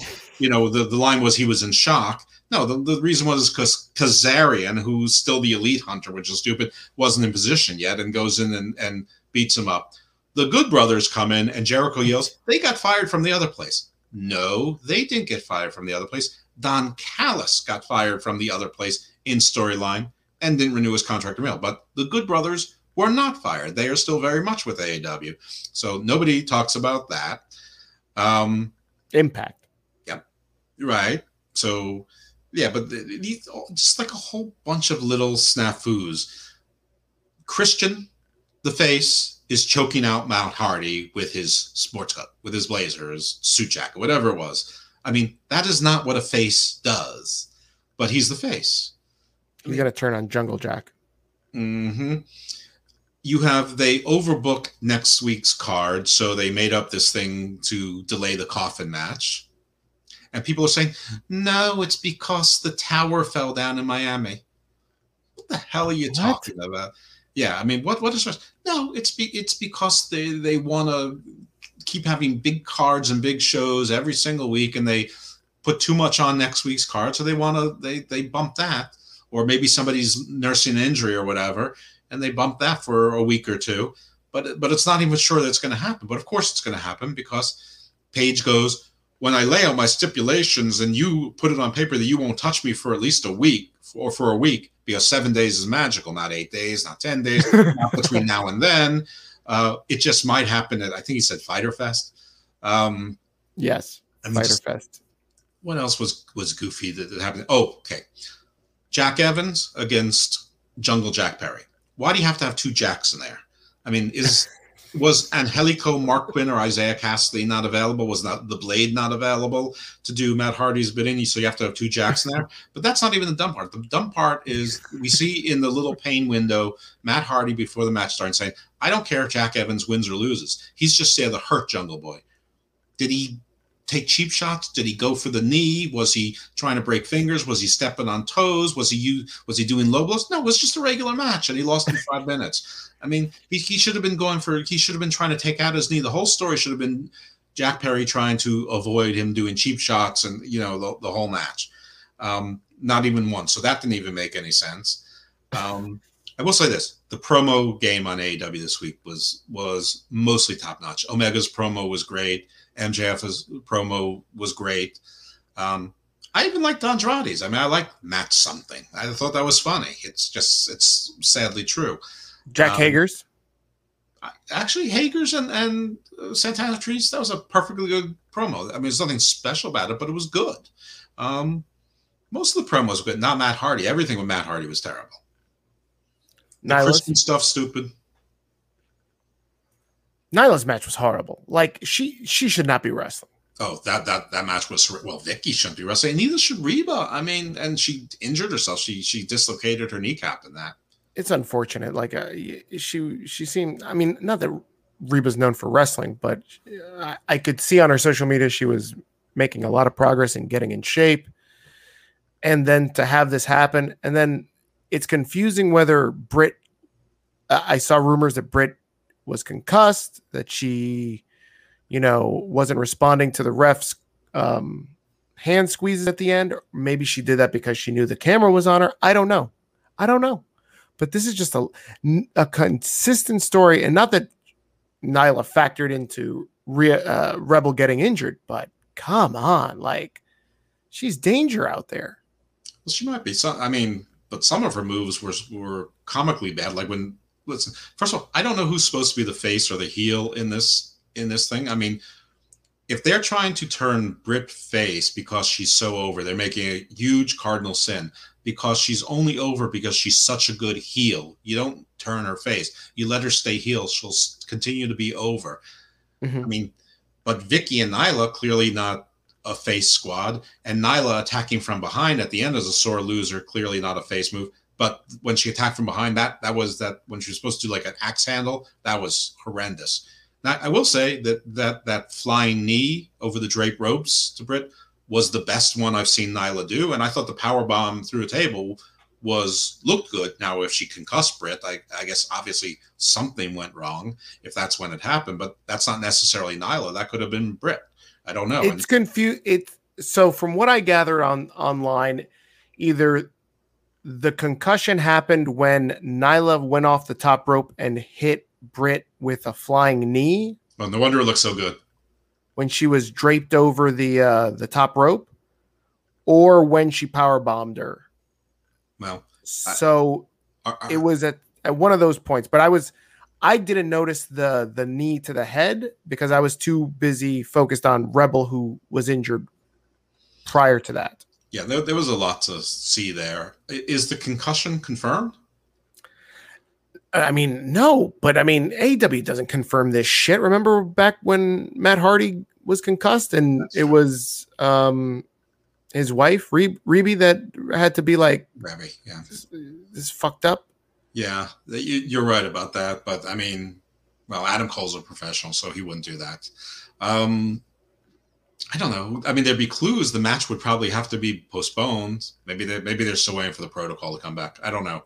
They made a big deal about Jungle Boy getting his 50th win. I mean, were they including all of his matches? I, I don't know. This was the fucking oddest thing because I've never seen something like the only time I've seen like, and not even a celebration, just they talked it up like was Goldberg's win streak. But again, like when he started reaching 200, everybody was like, oh, this is amazing. But it's also like, none of it happened in front of me. So how do we go from like a hundred to like 150 in the span of seven days? Like, is he wrestling every hour? Who knows? Yeah. Or how many of them were on dark and elevation, or were they counting, you know, six man and 10 man and 12 man matches? I, I, don't, I don't know. Maybe, maybe they're counting every time he pins Anna Jay. But I'm bum. well done but yeah, I mean, back to the women's match. That that that whole match was bad. It was on the Vicky shouldn't be wrestling. I mean, and and she didn't need to because wasn't there a time that she was building a little faction? Yes, it was around Jade at the time, but it was also around Nyla. Yes, it was Ivelisse and uh, Diamante. Ivelisse is gone, but Diamante is still there. Why couldn't she be the tag team partner? She at least can wrestle. Um, Jeff, it's all short attention span. It's all, you know, ADHD. N- none of it matters. Uh, like we're going to talk about it when we talk about Bully Ray and his criticisms of AEW. He he questioned Tony Khan on this, and Tony Khan gave you the answer. And I think that's that explains all of the booking. Right, well, let's finish up then with AEW, and we can get to that. Um, MJF, you know, basically promo to Jericho saying, you know, I've outclassed you in everything in the ring, on the on the mic.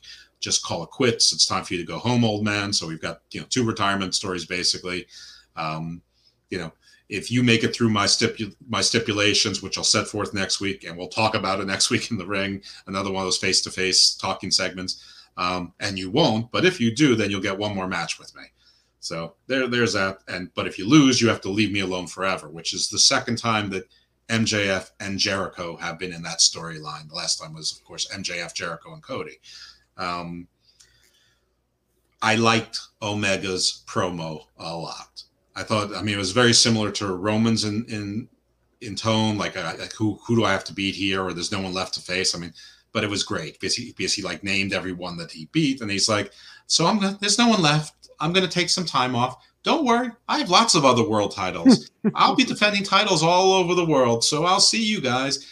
And then, like when he, when the he's done with the Dark Order, making valid points. By the way, he basically says, "Make a hole, jabronis," and they do, and he just walks out. You know, he does.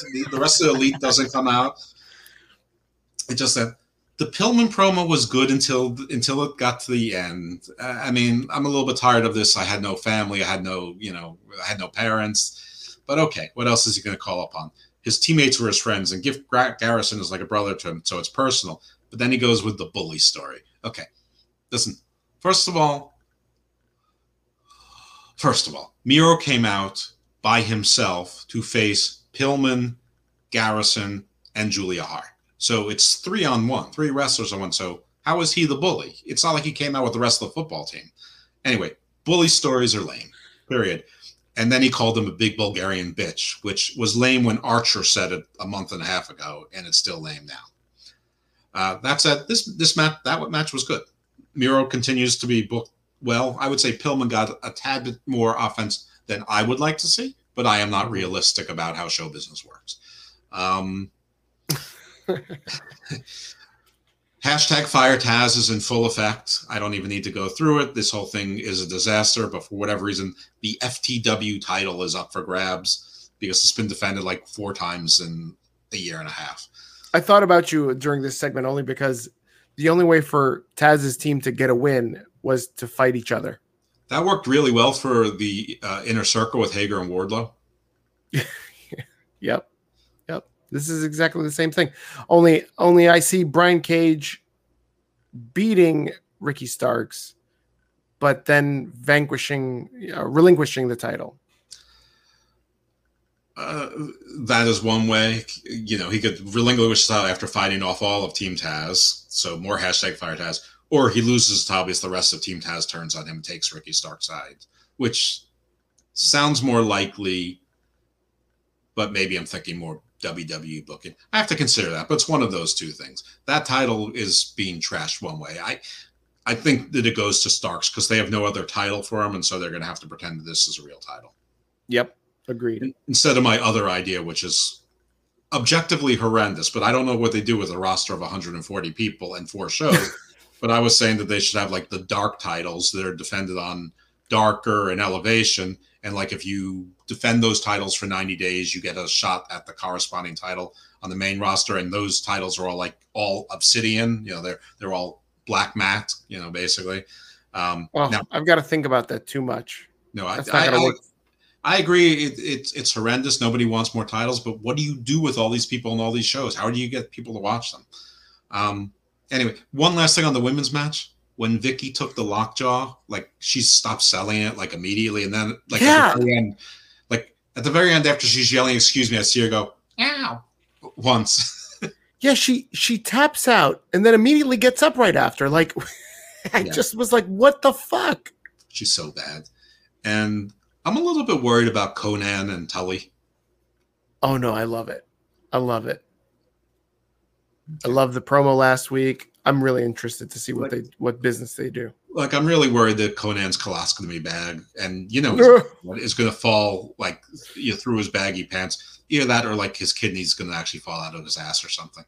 He's gonna hit Tully with a colostomy bag. That'd be great. Like it'll be like this one of old those. man. What, what was it? The, the two cartoon, like the Tom and Jerry spoof on The Simpsons. Oh, um, itchy and scratchy. Right, itchy and scratchy. So like you you would routinely end with like uh, the cat's skull attached to its spine, just in the bones at the end after explosion. That's going to be what happened. Like like Konnan's skull and spine are going to fall out of his body. I think you're giving Tully too much credit. Uh, I I mean I think Conan might just fall down a step and it'll happen on its own. Um, and you know maybe because he's distracted by Tully's colorful blazers, his game We'll show. about we're, we'll talk about their matchup more next week. I'm really in, interested to think to to hear what you think is going to be the outcome of that FTR and uh, Santana and Ortiz match. But we've still got another week because everybody's chomping at the bit to see a trios match yeah, before that.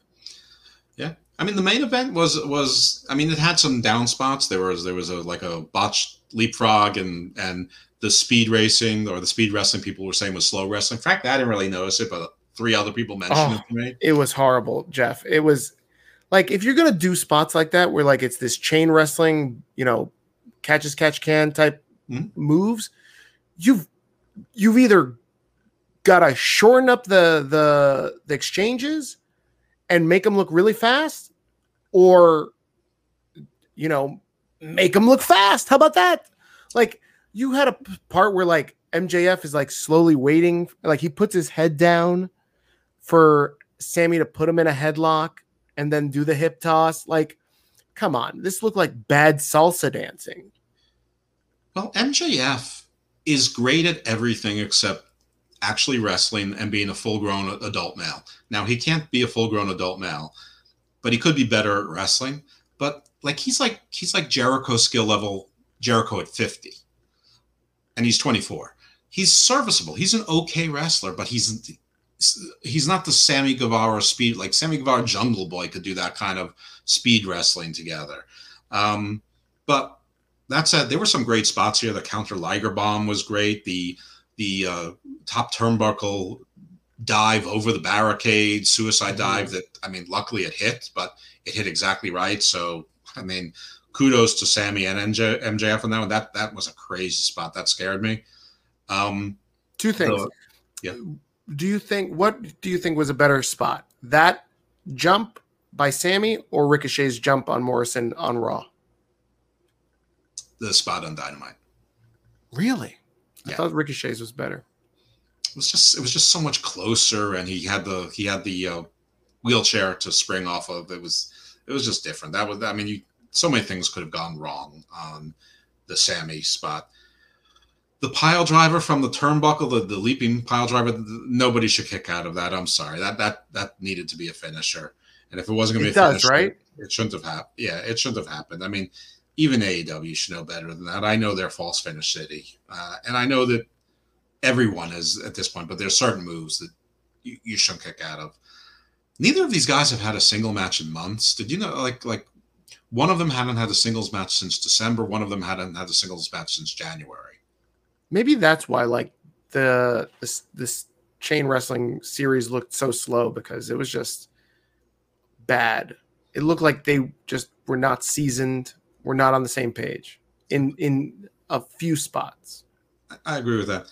But I thought the end was really well choreographed. I think when Spears came out and, and like so Jericho's like, I knew this was gonna happen. And then they had like Wardlow basically stalking the whole time, waiting, you know, lying in wait with malice aforethought to ambush him. And then he pulled him up on the, you know, the mini stage over the platform, the you know, where the raised stands are, um, yelling for the referee to pay attention. And they threw Jericho back down again. And Yeah. then Spears hit the chair shot. I mean, I thought all of that was well executed. That was I thought that was that was well planned. That was clever. And then MJF getting the win that way. I mean, I was really crossing my fingers. I'm like, oh my god, there's still six minutes left. I'm like, no, come on, don't kick out of this. You can't possibly kick out of this. And he didn't. So that that was fine. Um, so yeah, but that was good. The, the problem for me, and I'm just gonna say me. I'm not speaking for Hammerlock Hangover. I'm not speaking for you or anybody else. I'm never going to be that interested in two wrestlers that are 185 pounds. I'm just not. Uh, it's just not my thing. I'm not interested in seeing Bobby Fish and Kyle O'Reilly have a great match either. Like if I have to watch it, I'll appreciate it as a great match, but I don't care. I don't. I don't appreciate the art of dancing. I, to me, it's the stories and the characters. so everyone, I'm a, I'm a proud sizes. So this this, this isn't ever going to really do it. I'll dis I'll disagree with you here. I think they're big enough names and they're bigger than Jungle Jim and the other small guys on AEW that I can buy this. They're almost the same size um, build, these two guys. My only problem is you put this match together and you threw it out there on this random dynamite. Oh, These guys. Random. This is the it, first Wednesday. They need to get their audience back. True, but you know, they had a story of like they when they were in the inner circle, there was a lot of turmoil. Like, why not build this to a pay-per-view? They don't care about the pay-per-views. Pay-per-views are secondary. They, I Ratings are what they need, and and they need their Wednesday audience back. They got it back. They they, they actually had a pretty good night. Um, and but they're not selling all the tickets on these July shows, so that's why they're they're they're trying to load up every show, and that's why they're moving some back and they're mixing things around because they want to get ratings and they want to sell the tickets contemporaneously. But come on, Jeff, like it's, it's all lipstick on a pig. Like if you put a, a, a fancy graphic and call it Road Rager, it's still the same fucking dynamite show. Like next week, I'm supposed to get hyped up about Allie and Butcher Butcher versus Statlander and some other f- yokel like no, Bear dude. Bronson or whatever. I don't, I don't give a fuck. The Blade, her husband. Um, yeah, no, I mean, yes, people are supposed to, and there are people saying they're interested in watching it. I'm not. I think that's garbage, and that's a match where, of course, the faces win. Yeah, it's like, oh, it's road. Tune into Road Rager. Like, no, it's it's a regular Dynamite. It's not even like Clash of Champions. It's not even like it, this is lipstick on a pig, in my opinion. Allie is I, like um, Mike Sydal now. I feel unfortunate. Did she got like uh injured last week when Statlander almost, you know, smashed her spine in during that uh tombstone like uh finish. Yes, Statlander is pretty sloppy, and she always has been. And people were like trying to pretend that she was as good as Charlotte and Becky and Sasha and Bianca and all of that, and and and she's not, and she's still not. Um, you know, I, I don't know. She's you know she's top tier indie. I don't know. I I I did I did like the episode of Dynamite, but I just thought that there should have been a bigger build to um, this feud between MJF and Sammy. Like, granted, there was kind of like a hinky finish, like it wasn't a clear win, but you know, again, I don't think they, they do some business later. I don't think they figured out what the end game is. They just know that they need to to string things out and and string things along until the next pay per view. Where in which case either they'll finish it up at the next pay per view or they'll do it at you know either of the New York area shows. This is true. You you got a point there, Jeff. I'll give you that one. Thank you. All right. Any other uh, things to discuss on AEW front? Nothing that can't be covered in news. All righty. Um, let's segue into um, AEW adjacent news, right? So Bully Ray um, was on is on Busted Open. He's a co-host um, every almost like every other day on Sirius XM, and I enjoy listening to Bully Ray's takes. I think he's pretty spot on when he is critical of any show. He'll, and he's very critical of Raw, SmackDown, NXT, AEW. Um, and so in one of the episodes this week, he was very critical of Eddie Kingston last Saturday at the end of the show. This was off the air. Kingston comes out, addresses the audience, and doesn't mention WWE by name, but he is implying that um, he, you know, he's waving the AEW flag. I love AEW. We work hard. The other guys, you're not going to see as much passion and and blood and, and sweat and tears uh, in in and wrestling as much as the other guys. And then Kingston says, um, you're not going to see as much pride in their locker room, something to that effect. And so what Bully Ray says is, hey, you want to wave the, the AEW flag? That's fine. But you've never stepped foot in a WWE ring. You don't know the locker room morale. So who the fuck are you to be mentioning anything? Like you have no place. Who are you to question the heart of the WWE locker room when you've never you you didn't you tried out and you didn't even make it? So I can see where Bully has a point here. What are your thoughts? I agree with what Bully Ray said. I mean, the and I don't really have that much of a problem with what Eddie Kingston said. I think they're both allowed to say what they want, and they're both allowed, and Eddie Kingston's allowed to have his his opinions and say it at the end of a show. Uh, you know, and uh, you know, to a live crowd, he's fired up. And wave the flag. He works for them, so why not? I mean, AEW broadcasting it on their social media over and over again. Maybe that's not a great call because these these con- but it probably would have leaked anyway. I mean, it's just the constant swiping at WWE. I mean, it started from day one and it hasn't st- stopped it. It, it. It's like, it's like, get over it. You're you're you're not bragging anymore. You're insecure now, and you always were, but now there's it's just objectively so. It's just like, shut up already. Stop talking about. It. You can fire up a crowd another way, but I don't. But you know, I, so I agree with what Bully Ray said in, in this regard. I, I think he's right about that. He doesn't. I mean and just because you know just because people get bloody a lot in AEW, I mean, you could say that's just for shock value and to get audience, and half the time it's by accident. Uh, it, you know, half the time it wasn't planned. So, I mean, is that something you're proud of? That that you know you, you're giving each other concussions all the time, but since there's no co no cohesive stories and there's 140 people on the roster, if somebody disappears for five months at a time, nobody will notice. Yeah, yeah, so that was one interesting thing that Bully Ray said over the week. And then this past Wednesday, they had Tony Khan on the show. And usually Dave LaGreca is the host and will pretty much uh, question, you know, he'll send the questions, mostly softball questions to Tony Khan. Tony Khan has been on Busted Open every day that there is an AEW show and all he does is hype up the card. Like very kayfabe, he'll be like, "This is a great match. This is a great match. You're gonna really love this match." Wow, Tony Khan's here today too. I know it's it's. Hi guys, it's Tony Khan. Um, so Bully Ray stops him in the middle of his spiel of like selling, la- you know, the the the card, and he says, "Hey, in speaking about the Young Bucks, what are your opinions on the criticisms of the tag team wrestling being sloppy, that the Bucks don't fully, you know, they're one of the tag teams, but the refs don't really do a good job. They're out of place, they're out of position, um, and you don't follow tag team rules. And Tony Khan gets extremely defensive and s- s- snaps back at, at Bully Ray. And it, his answer was essentially, I know I think I know what my fans want and they don't pay attention to those details. Well, what does Bully Ray know about tag team wrestling? yeah, right. What does he know?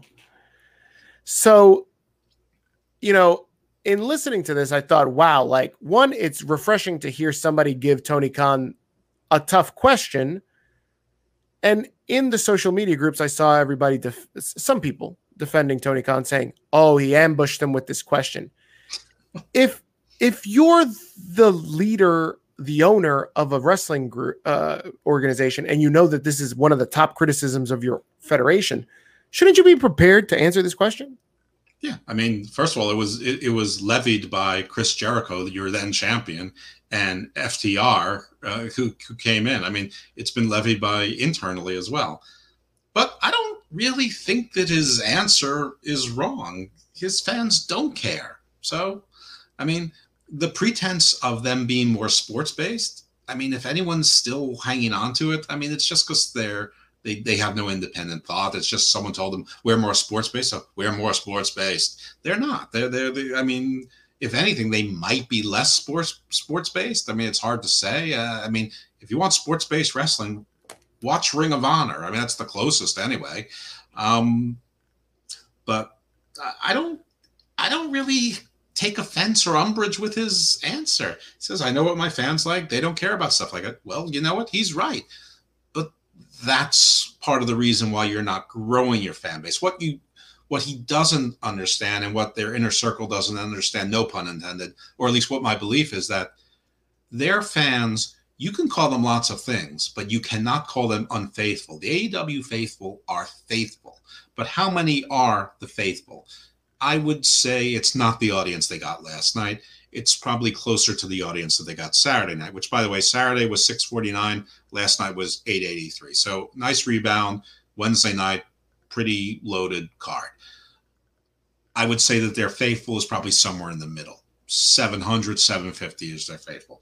If they want to build on their faithful, they need to start caring about other things. They need to tighten up. They need to fine tune. They will not lose their faithful by becoming more sports based. They will actually strengthen and buttress their faithful. They will be rewarding their faith with actually delivering sports based so that people aren't lying about it or pretending that it's sports based. And they might get other fans too. Because we spend a lot of time on AEW every week. We don't spend that much time on WWE, and frankly, because there's not that much to talk about. It ain't that interesting. We don't hmm. really talk about the other promotions because they ain't that interesting, or nobody's watching them, so nobody's going to listen to us talk about them. So, again, I, I, say it pretty often. I feel like I need to repeat it. One, because we get new listeners, but I, I mean, I think it's a couple of haters. I mean, we don't talk about WWE a lot because it's dull, because some of it's campy. It, the criticism would seem like a rerun. At least AEW, they give me new things to gripe about every week. I mean, AW is, is a sort of a beautiful car crash at times. But, um, so, you know, by, by criticizing AEW, it's not because we're praising WWE. I mean, I, I called SmackDown a rerun and, and I criticized the one thing that mattered on the show. Um, we didn't really talk about Raw, though I liked Raw. There were segments I didn't like, but you know, for better or for worse, the WWE TV shows very little of importance happens there. They still build around their monthly and sometimes more than once a month pay per views. That's where important stuff usually happens. Um, AW important things at least potentially happen every week. Uh, so anyway, if he dialed that back and start paying attention to those things, I think he'd have a better shot of building the audience because there's plenty of disenchanted wrestling fans looking for something better. But this is a part that, that I don't think we're going to agree upon because I don't think those disenchanted fans are ever going to turn on TV and see an Orange Cassidy or an MJF or a Sammy Guevara and say, yeah, or a Jungle Boy and say, yeah, these are the top guys. I'm not saying they, yep. they, are going to say they don't belong on the card, but I don't think they'd ever look at them and say these are top guys. Then when they see Lashley and Roman Reigns, Miro, um, you know, plenty of people. You you know that Jacob Fatu and Alexander Hammer, Hammerstone are out there. You see a guy like Karrion Kross. I mean, I don't know. I just I just don't see it. Um, so anyway, that that's my sizeism aspect. But I, again, I don't really have a big issue with Tony Khan. I just think that I think while he's reading the room correctly, he's reading the he's he's not using that to his advantage. He could make a better product and still keep his faithful plenty happy. I agree with your assessment. Um, I listened to it live, and the only thing that ta- took me back wasn't the fact that he said that. Um, I thought it was shocking because I was like, oh, he's this self aware that he knows that his fans really don't give a fuck about the countouts, the not paying attention to where in the count they're supposed to be, Aubrey Edwards stealing the shine, that sort of thing. He's very self aware. He knows what the issues are. He just doesn't give a fuck. Right. He's um, selling Aubrey Edwards dolls. Yeah. So he's selling more Britt, of those than he's going to sell of the Blade. Britt ba- so. of, of Britt Baker. No, Britt Baker's. I mean, I'll buy a Britt Baker action figure just to prove you wrong. Though my though I'm wearing my Bobby Lashley shirt by the way, and I'm wearing my Salina De La Renta um, uh, pants that I didn't order; they were just thrown in for free. So those two orders successfully. What I still haven't gotten is a Miro shirt, so I haven't given up on that yet. Uh, and and what about the ROH shirt? I'm glad you asked. No, I didn't get it because I, I did I couldn't find the checkout. But when I you said send them a tweet, I did. I got no response from them, but I got several people sending back to me. That happened to me too. So it oh, was no. So on AW, I accept that it may be in route. I also accept that it could be user error. you know, just doing on my phone. I wasn't re- re- wearing my reading glasses. Probably I could have missed a step or didn't hit like the you know the the checkout or here to confirm or whatever because you have to Uh-huh. manipulate the screen. But on Ring of Honor, that I looked all over the place. Uh, I was committed, and and a bunch of people said that happened to me too. And they also had a problem. They put um, pre-sale. They put tickets on for their Honor Club members for their Philadelphia show, which is in a month or two. Um, and the site went down immediately, and they immediately posted we're having issues with it. And like two days later, they posted we're still having issues. So their IT department is is you know run by me basically. How wild is that? That SalinaDeLaRenta.com is running at a more efficient um, manner than ROH. Much more. It was every bit as efficient as WWE. I mean, it was Yeah, it was step it was step by step. So kudos, very good. Whoever and and you tweeted a picture of your your pajama pants, Yeah. and she tweeted you back. yeah, she said they look cool, man. Yeah, she said uh, she called you a hunky. No, Yes, of course. Well, that was in the DM. That you weren't supposed to tell anyone. Um, for the audience, Steve and I both ordered the LA Park onesie jammies, which I'm proud to say is cool as hell, and it comes with a lucha mask that you can put under the onesie, so it's it's the full thing.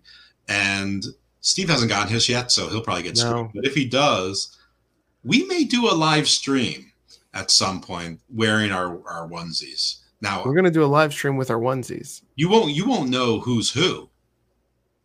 Nope, we're just gonna be very still and talk, and Right. no one will know. Right, we're going to be like two LA parks, but with like the spirit of Drax. That's that's right. Very much so. We should make that Um, a Patreon. Do we have a Patreon? No, we don't. Can we do super chats just for one for a one time event? I I don't know how to do that. Should, should, should we give that? Can we give that away for free? That seems like a mistake. Let's call Brian Becerra. He'll where- he'll give he'll give us ten dollars. We are big stars, big stars, big big stars. We are. Or uh, who's the other guy that gives Solomonster like ten bucks every week? Forget about him. We need the guy who gives him like hundreds of dollars every week. we need the guy that shows up on the YouTube. I think it's Al Capone. it's the ghost of Al Capone. you know, there's Um, Beast Mode Brock Joseph.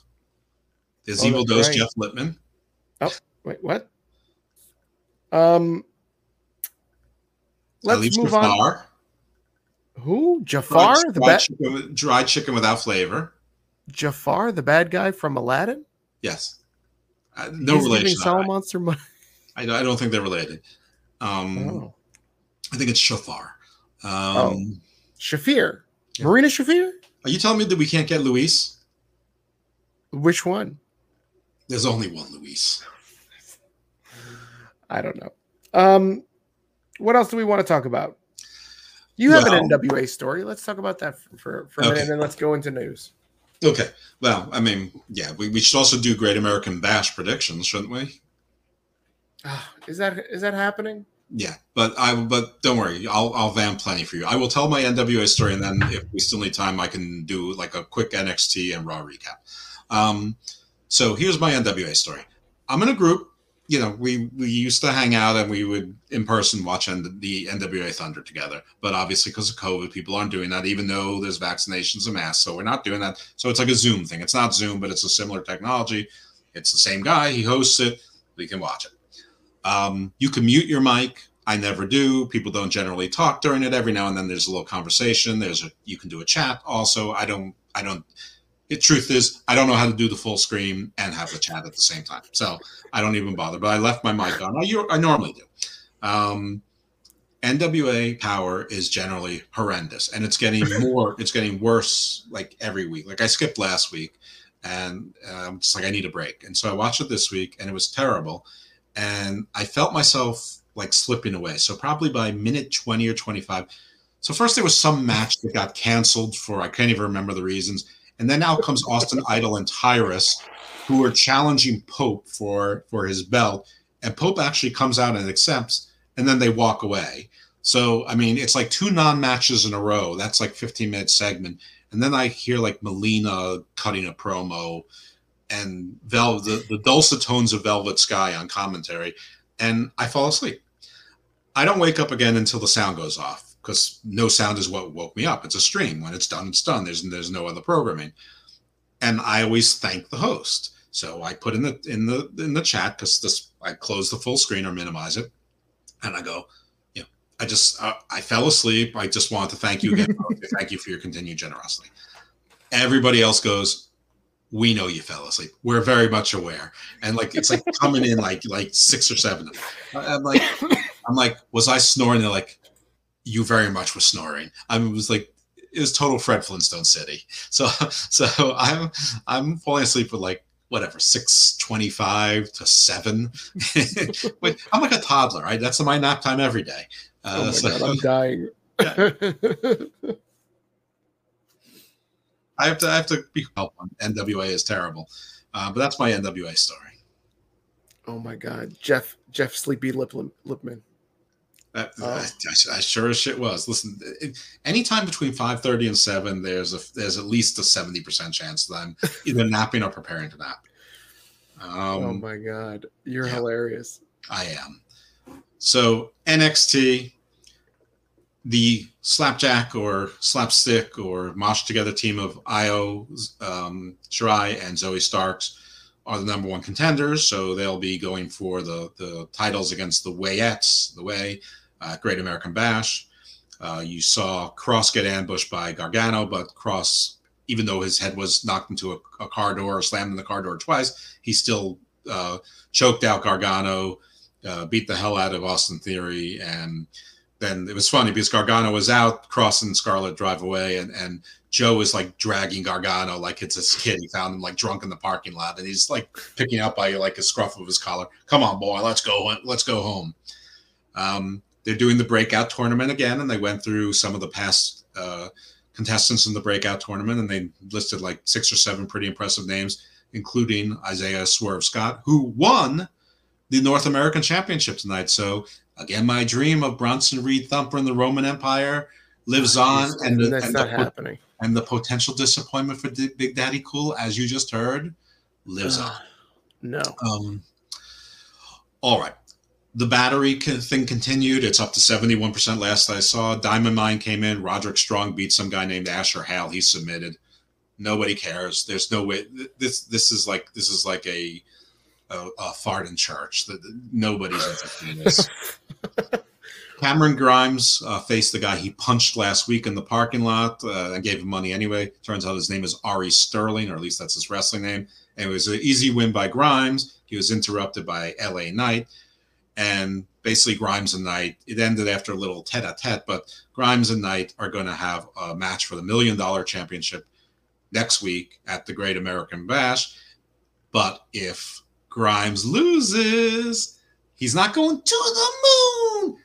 He's going to be LA Knight's butler. So I mean, that that was that was the the the in the plot of Seinfeld. That was the idea of their pilot. It's a show about nothing, but if somebody loses a bet, you become his butler. I love this. I loved it when it was Chuck, when it was Charles from Miro. Butler story works for me. I mean, there, there's there's no way they're taking that belt off of him. Sorry, Cameron, you're gonna have to stay in the in the servants' quarters drinking your moonshine because the moon is not for you, Cameron Grimes. Oh my God, we are just laid, laid uh, laden with a bunch of uh, guest appearances today. We sure are. Uh, Kyle O'Reilly and Cole came to the ring. Nobody cares. Um, there was a the mixed tag team match between Mercedes Martinez and Jake Atlas and Tian Sha, Xia Li, and Boa. The only thing you need to know is that Zia Xia connected with a roundhouse kick to Mercedes' face. Uh, a bit too snug, knocked and her out. Knocked her the fuck out. In watching this, why didn't Mercedes put her hand up? Like she was knocked this, out but I'm saying before she got knocked out, like she can. Why not? If someone fake punches you, you put your hands up. Like, listen, I don't know if the kick went too far. I don't know if Mercedes didn't turn her head quickly enough. No, Mercedes didn't block it. Is the problem? Like, she didn't put her hand up to to to take the blow. Well, that's true. I, am just not sure if she was intending to. I thought maybe she was going to make it a near miss. Anyway, the ref stopped the match. She knew right away something was wrong good job on on the refs part. But this Good job, NXT. That's the way you're supposed to do things. Mm, Yeah. Well, and and uh, and we're every every indication we have is that Mercedes she went to the hospital tonight just just for precautionary measures and and she's fine and they're all they're already talking about a rematch which by the way is completely unnecessary this should have ended it uh Zaya who of course everybody knows I'm in the tank for uh, murdered Mercedes and that's the way it should stand nobody cares about Jake Atlas whatsoever and there was a moment there were times when him and Bo were in the ring together I, I didn't know which one was which I feel like you've really soured on Jake Atlas. Like he was your he was your guy heading into the last uh takeover. And the fact that he didn't show up in that ladder match, you're now you're now releasing him from your life. I think you're right. And you know what? I, I got confirmation that, was actually the storyline and he shot it down. He has creative control and he said, no, I, I shouldn't be the million dollar champion. Bullshit. Is this real? No, I just made that up. Of course I made it. Motherfucker. How could you even believe me? I mean, I thought I missed that somewhere. Holy no, that, that, that would be impossible. No, yeah. Good job. I, I mean, I, I wasn't trying to get you. I thought it was so absurd that you would realize. But uh, Shirai wants a match with Toni Storm, so two people we haven't seen in a while. So okay, swell. Um, yeah, we already talked about the title change, so that that was that was NXT. So I think that's enough about NXT. Okay, Raw. There's a story, you know, that that Sasha is an anti-vaxxer, and I don't think it's any coincidence she hasn't been on the show for several months. And people say, well, what about WrestleMania? Well, she was on a different night than Roman. Remember, Vince told Roman it's going to be a safe work environment. So she was on, she headlined night uh, one, One. headline night two. So their paths never needed to cross. I don't remember when KO's match was on wrestling. Second night. But okay, so I guess he just kept his distance or whatever it was. Or maybe he was vaccinated. Maybe he, you know, just felt as long as he was vaccinated, it's fine. But Orton all of a sudden wasn't on Raw tonight. And I can't believe that it's a coincidence that he comes out as an anti vaxxer out of nowhere because he hasn't been saying anything. And why would he say it now? I mean, who cares? He could have just shut up. And then all of a sudden he's not on Raw and they come up with this obviously, you know, last minute silly battle royal that only lasted 12 or 15 minutes. So clearly they didn't have time to choreograph it. Uh, thankfully, they, they followed through on some of the stories. And listen, I like any battle royal, so I was happy about this. And then they had the whole thing where Riddle is the proxy for Orton. It worked out fine. It was perfectly entertaining, probably even better. Um, and actually, we've seen this before where WWE has put some put together some of their better shows when it's not when they were playing at all, like when the guys got stuck in Saudi Arabia and they had to bring up the NXT and and the skeleton roster. That those were some of the better shows of the last couple of years. So I'm not entirely surprised by that. Anyway, Riddle uh, didn't end. He won the battle royal, but he didn't win the triple threat. Of course, it's Drew McIntyre, so Drew McIntyre is in the Money in the Bank, uh, which is sort of a disappointment. Um, but we did have some mini stories. We had almost still uh, continuing with the Viking Raiders. We had Ali saving Mansoor, telling him not to trust anyone. Man, Mansoor turns his back on him. Ali then throws him out. I said, "I told you not to trust anyone." Um, DTA, motherfucker. Exactly. Um, Alexa still giving the spookies to Nia and Reginald. Um, Butterfly Girl with a spread still Spat.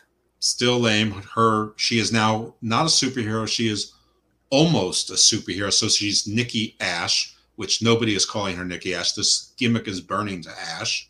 Uh, Two two things on this, uh, Jeff. I'll ask you this.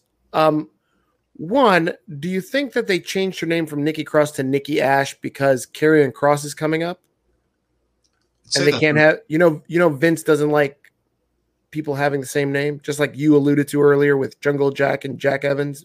Yeah, I, I think that that is entirely possible. Number two, do you think? I think. Hear me out. This is my fantasy booking. Mhm. You know how Alexa can possess Yes. uh, other wrestlers. She's possessed Nia. She's possessed Reggie. She's possessed other people. What if she has possessed Nikki into thinking that she's a superhero, and now she's a new character in this the Funhouse? Is she Mm, possessed you by Lily? or Abby? Who? Nikki? Nikki. Hmm, I don't know. I don't. I'm not as devious to think about that. All I, know mean, is that either of Alexa, those is- Alexa is the one. I'm open to it, but I want it to be Nikki. I- I'm sorry, Lily or Abby. You, You, know, want gender is fluid. It can be any of the puppets. you want one of the puppets to be possessing. I'm, I'm getting a strong rambling rabbit vibe off of of uh, Sprit the butterfly. Spit. Wow. I think that that's what's happening here. I think Alexa's possessing Nikki. So she'd become a super villain then. No, she's just a superhero. So she would know she has to be a super, and she banes Shayna Baszler. I could, I, I could, I could go with that. Anyway, through hypnotism and other shenanigans, somehow Nikki Ash gets another crucifix roll-up win over Shayna Jabba Baszler. So, you know, this this continues to be very, very exciting. It's Go, very, it's very impact. Um, going back to the Orton thing, though, I don't think I think the anti-vax thing has nothing to do with why Orton was not on the show. I honestly think, and I will speculate here because we don't have any proof. I think Orton tested positive and he's out for two weeks, and that's it. I like either of the I like either of the QAnons. Um, I'm going to go with mine because I don't want him to have COVID, uh, even if it's a, a mild case or asymptomatic. Um, but just because you test positive doesn't mean you automatically come back in two weeks. I mean, you could get sick. Um, so anyway, I mean, listen, he's young and athletic, and we presume he's health healthy, but he's also had about 20 surgeries in 20 years. So, Yep. so But I think that's why you didn't even see him at all. You don't see him in a backstage segment. They just kind of wrote him off. And kudos to the creative team, the way that they wrote him off with Riddle handwriting that uh that letter. That was great. Riddle, Riddle, Riddle's letter was great. I couldn't do it justice, so I didn't even try. Um, but it was basically like "Dear Bros" or something. He had the word "bodacious" in it, and he signed it like instead of the viper, he like drew a cartoon snake. He drew a snake. It was great. It was. It was. It was so Epstein's mom from Welcome Back. Oh my god, totally, totally. It was like that and Spicoli combined. It was. It was brilliant. That's what makes him so great is the Spicoli vibe. Speaking of brilliant, everybody knows I haven't been a Kofi fan through life. I, I mean, I respect Kofi for his accomplishments. I, I was not a Kofi mania guy, but I I knew that it meant a lot to a lot of people, and so again, you know, I, I Nobody feel- could nobody would catch you thunderclapping. nobody would catch me thunderclapping. Um, I was tired at nine fifty nine or eleven, you know, ten fifty nine when whatever he was on. That that's when he did the uh, Paris, uh, Paradise and Sunrise or Sunrise in Paradise. or Trouble in. Paradise. Trouble in Paradise, right? I'm convincing the the the the, the Adam Cole's Adam Cole, Panama, Panama Panama Sunrise. right? Um, you know, and then so you knew he was going to win right then. You know, always at the 59 minute. But this stuff with MVP is great. MVP is killing it. Um, so you know, this whole thing, and, and Kofi's killing it too. This, this whole thing is great. Um, you know, he's getting a title match at Money in the Bank. For some reason, Xavier Woods is getting a rematch against Lashley this coming Monday. Stupid as hell. I mean, I just hope that it's brutality that, that Lashley absolutely kills him and that Kofi can't do anything about it. And, Yep. that's the story. I mean, the basis is uh, Xavier's uh, being a sacrificial goat, which is sort of shitty because all week long, all we're hearing is people disrespect Xavier. People are dropping the ball on Xavier. Xavier's never quite gotten the star treatment that that E and Kofi have. Well, because he's not. I mean, I, Xavier's great. He, I, I often call him the most intelligent man in wrestling, and I think he Agreed. is a brilliant marketer, doing everything right. He, you know, you you know what it is is he knows where his his bread is buttered. He knows where he is in the lane, and he stays there. Like he's he's happy doing what he's doing, which is his video game thing first. And if they give him some screen time and a push, yeah, boss, I'm here for it. It's more than that though, because he, he's hosted G4. He's like totally into that world. He will always be a video game wrestling crossover star forever in that world. He can he can do comic cons, wrestling, and video games conventions. So instead of doing one convention circuit and being a star, he can do three convention circuits and be a star. And then he'll write a book. He'll probably do an album. I mean, I, I don't know if he, you know, what his talents are, but I wouldn't be surprised if he wasn't like childish Gambino, you know, D- Donald Glover, Glover Jr. Yes, Donald he's like Glover, one yeah. of those guys that can do everything. Um, yes. He's just a complete renaissance guy.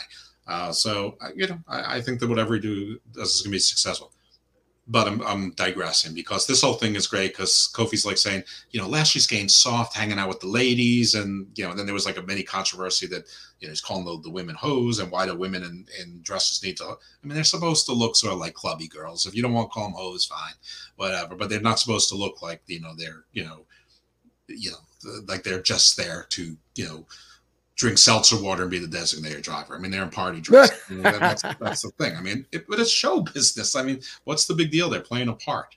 Um, yes. Anyway, I, I, like this whole thing. I like how Lashley took a day off and Kofi saying I worked and MVP saying you going around the world that's working. That's not working. Um, I don't know. The whole thing. The whole thing was good. Uh, I didn't love the fact where he kicked, you know, he didn't respect his elder at the end, and he kicked uh, poor MVP who's who's truly injured. Um, I think it's building up to a match between MVP and Kofi, but of course, because he can't, because he's not going to be Lashley, so he's going to have to get his comeuppance on MVP, which, yep. which, which is fine. That, that that's all right. Um, if it means more, if it means more business between MVP and Kofi, I mean, I'm all for it. Like, I like the the the angling based on reality. I love it. I also like the double, the, the the prospect, which won't happen because WWE is not original, but that Xavier turns on Kofi and Xavier's the one that joins the, the Hurt business. Never happened, but, no, uh, but that'd be great. That would that would that would be like an all time turn story. That would be like uh, the barbershop window or the mega powers explode. We saw yes. We saw Eva try the same thing with Doudrop, but I mean this was pretty terrible. Doudrop needs to learn learn a lesson. But Doudrop won. I mean that that flying crossbody that was pretty good. She pinned Asuka clean. So we both know somebody whose head exploded when that happened, but still. you know, who you know. hey, who was right last week? I said, watch, they're gonna put these two together with no explanation. Mm-hmm. Who was right? Yeah, you were right. That, absolutely. Um, we have a the WWE has a UK tour confirmed. I don't know how they're confirming that when UK is pretty much on these rolling lockdowns with all these variants. Maybe they should call the tour "No Variants Allowed." I don't know. Oh, oh and then have Loki on there. Yeah. Um, before you move on with the um the Doudrop thing, I had a question about Asuka taking an L to Piper Niven clean. Um, I saw in some places that they were referring to Asuka being buried. Do you think that Asuka is being buried? She's just recently taken an L to Rhea. She's taken now an L clean to Doudrop. Is Asuka buried? No, people don't know that people have to take turns in wrestling. There's very few Hulk Hogan's that are always on top. And by the way, when there's someone that's always on top, they say that, that they're that they're the shovel, they're the burying, you know, then they become the villain. Everyone can't be doing everything. Like Bayley isn't going to win anything this year. It is her year to be the tough loss. It's Asuka's year to be a tough loss you know, they both had titles for the last two years. Asuka's had every title there is to have and has had a belt more often than not over the last five years since she's been in NXT. Uh, you know, they're trying to build somebody. You build someone by having them beat people who are perceived to be as good or better than them. That's how you build people. So you can't say they're not trying to build new people. You may not like Eva Marie. But what does that do with Piper Niven? I thought everybody loved Piper Niven. Um, just because her name is Doudrop and she's with Eva Marie. I mean, so no, is she being buried? No, it's just not her turn right now to be the star in the story. She's in the supporting cast right now, and it will be her turn again uh, another time. Just like right now, it's Morrison's turn to be the star out of Miz and Morrison. Right now, Ricochet's getting a turn. You know, it, it, it's just the way of the world. Uh, you know, why are people so annoyed that Drew McIntyre keeps being there? Because nobody else is getting a turn. It's always Drew, Drew, Drew. Every time we turn around, it's like a revolving door, and every and all four quadrants are filled by Drew. Uh, so, uh, you know, uh, you know, agreed. Fickle. Wrestling fans are fickle.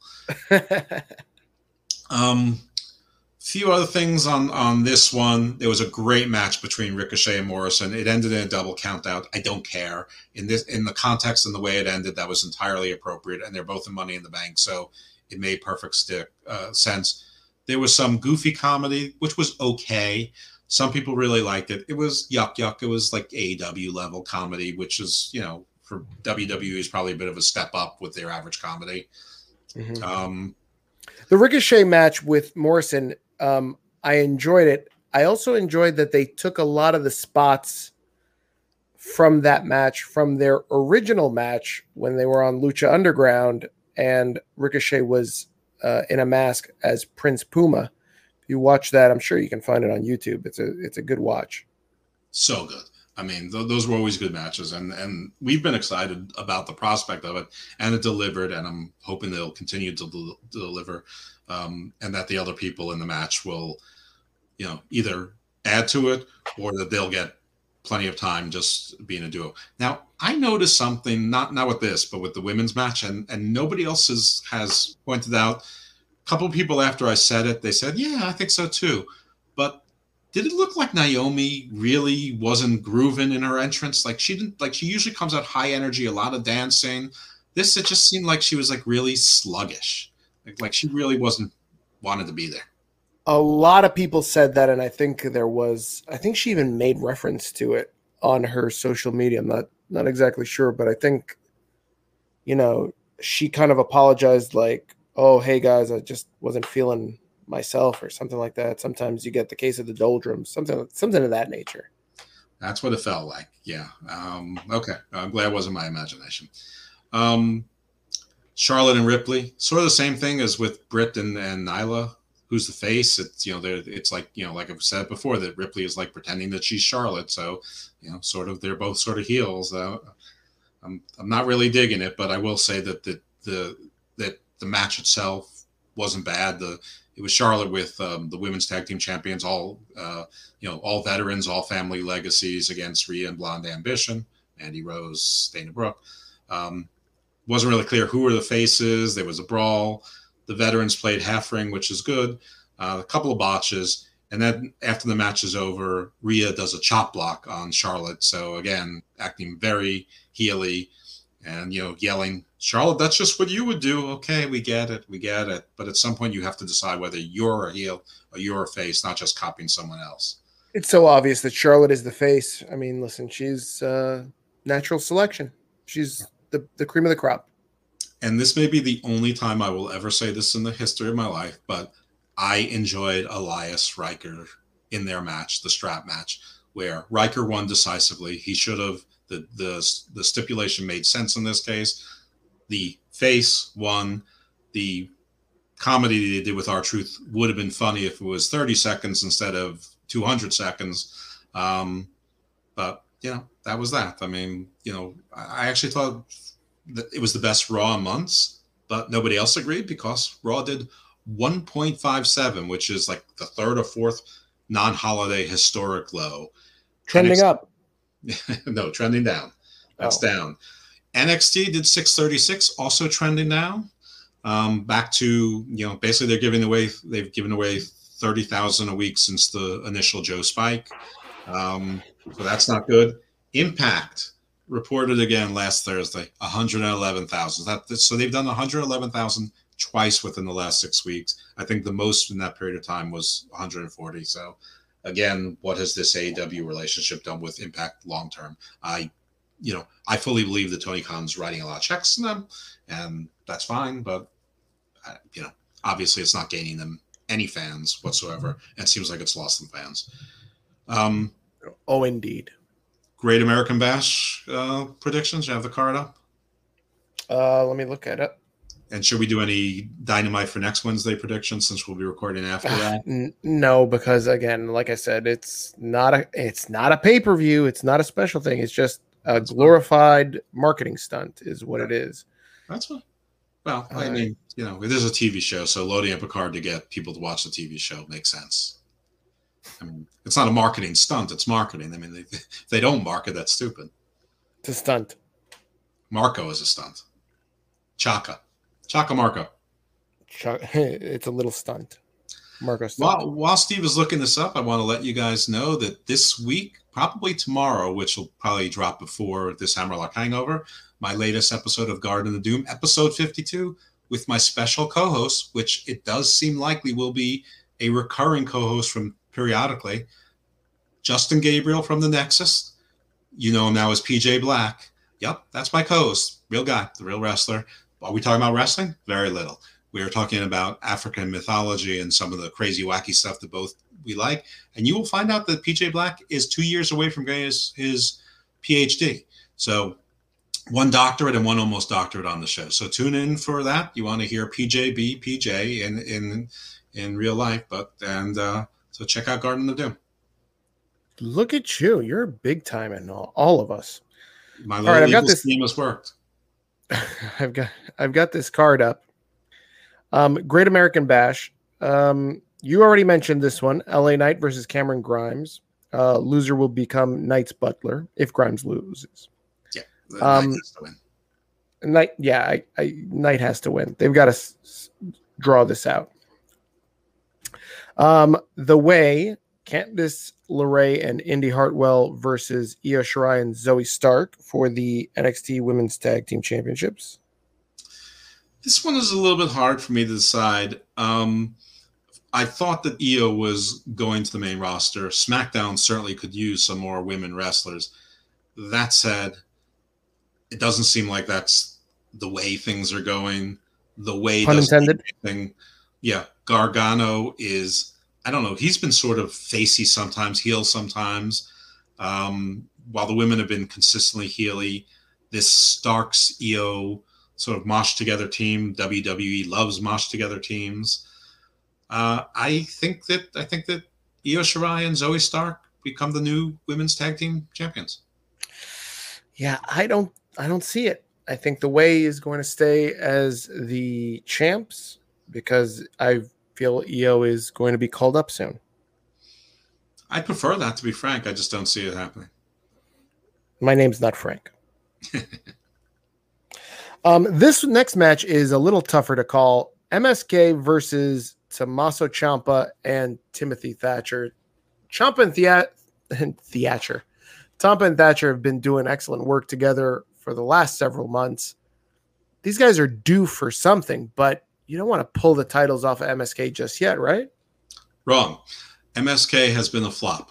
Um, the NXT crowd doesn't like them. They boo them. These guys are not getting over his faces. I think they're going to turn them heel, and they're going to they're going to be the childish little jerky kids like the Young Bucks should be. Even though, I mean, the Young Bucks now are acting heely, even though they because they can't accept that if they just act be themselves, they're already heels. Um, these guys, it's sort of the same. They're sort of like the stoner, eh, you know, video game playing annoying kids. And mm-hmm. I think that Ciampa and Thatcher are going to win, sort of for the same reason as you know Stark is sort of like Thatcher. That they're both sort of technical workhorses, not the most attractive wrestlers or attractive styles, but I think that they're good hands that they want to be rewarded. And Ciampa and Io Shirai are sort of like NXT veterans rewarded they're always in the mix for something. They're always in a story. You can always count on them for something. They always deliver. So I think I think Ciampa and Thatcher. All right, we're gonna agree to disagree on that one. Um, and we'll we'll see who who is correct. And then for the I, I guess I guess this is the main event. Maybe it's the one that maybe it's the opener. Who knows? Who knows where they're going to put this? It's not for a title. It's a basic singles match. But I know for a fact that this is already going to be on your best match of the year contender Kyle O'Reilly versus Adam Cole. No one gives a shit. you don't give a shit. Uh, I mean, it's so stupid because he's totally not this guy, but they seem to want to give Kyle O'Reilly a push, and I think they're they're trying to make it his turn. Adam Cole can lose, and NXT will still, you know, treat him like you know Ciampa or Io. They'll they can always push him back up. So I think Kyle O'Reilly wins this, which is listen. I don't particularly care for either of these guys, but Cole is the more interesting character.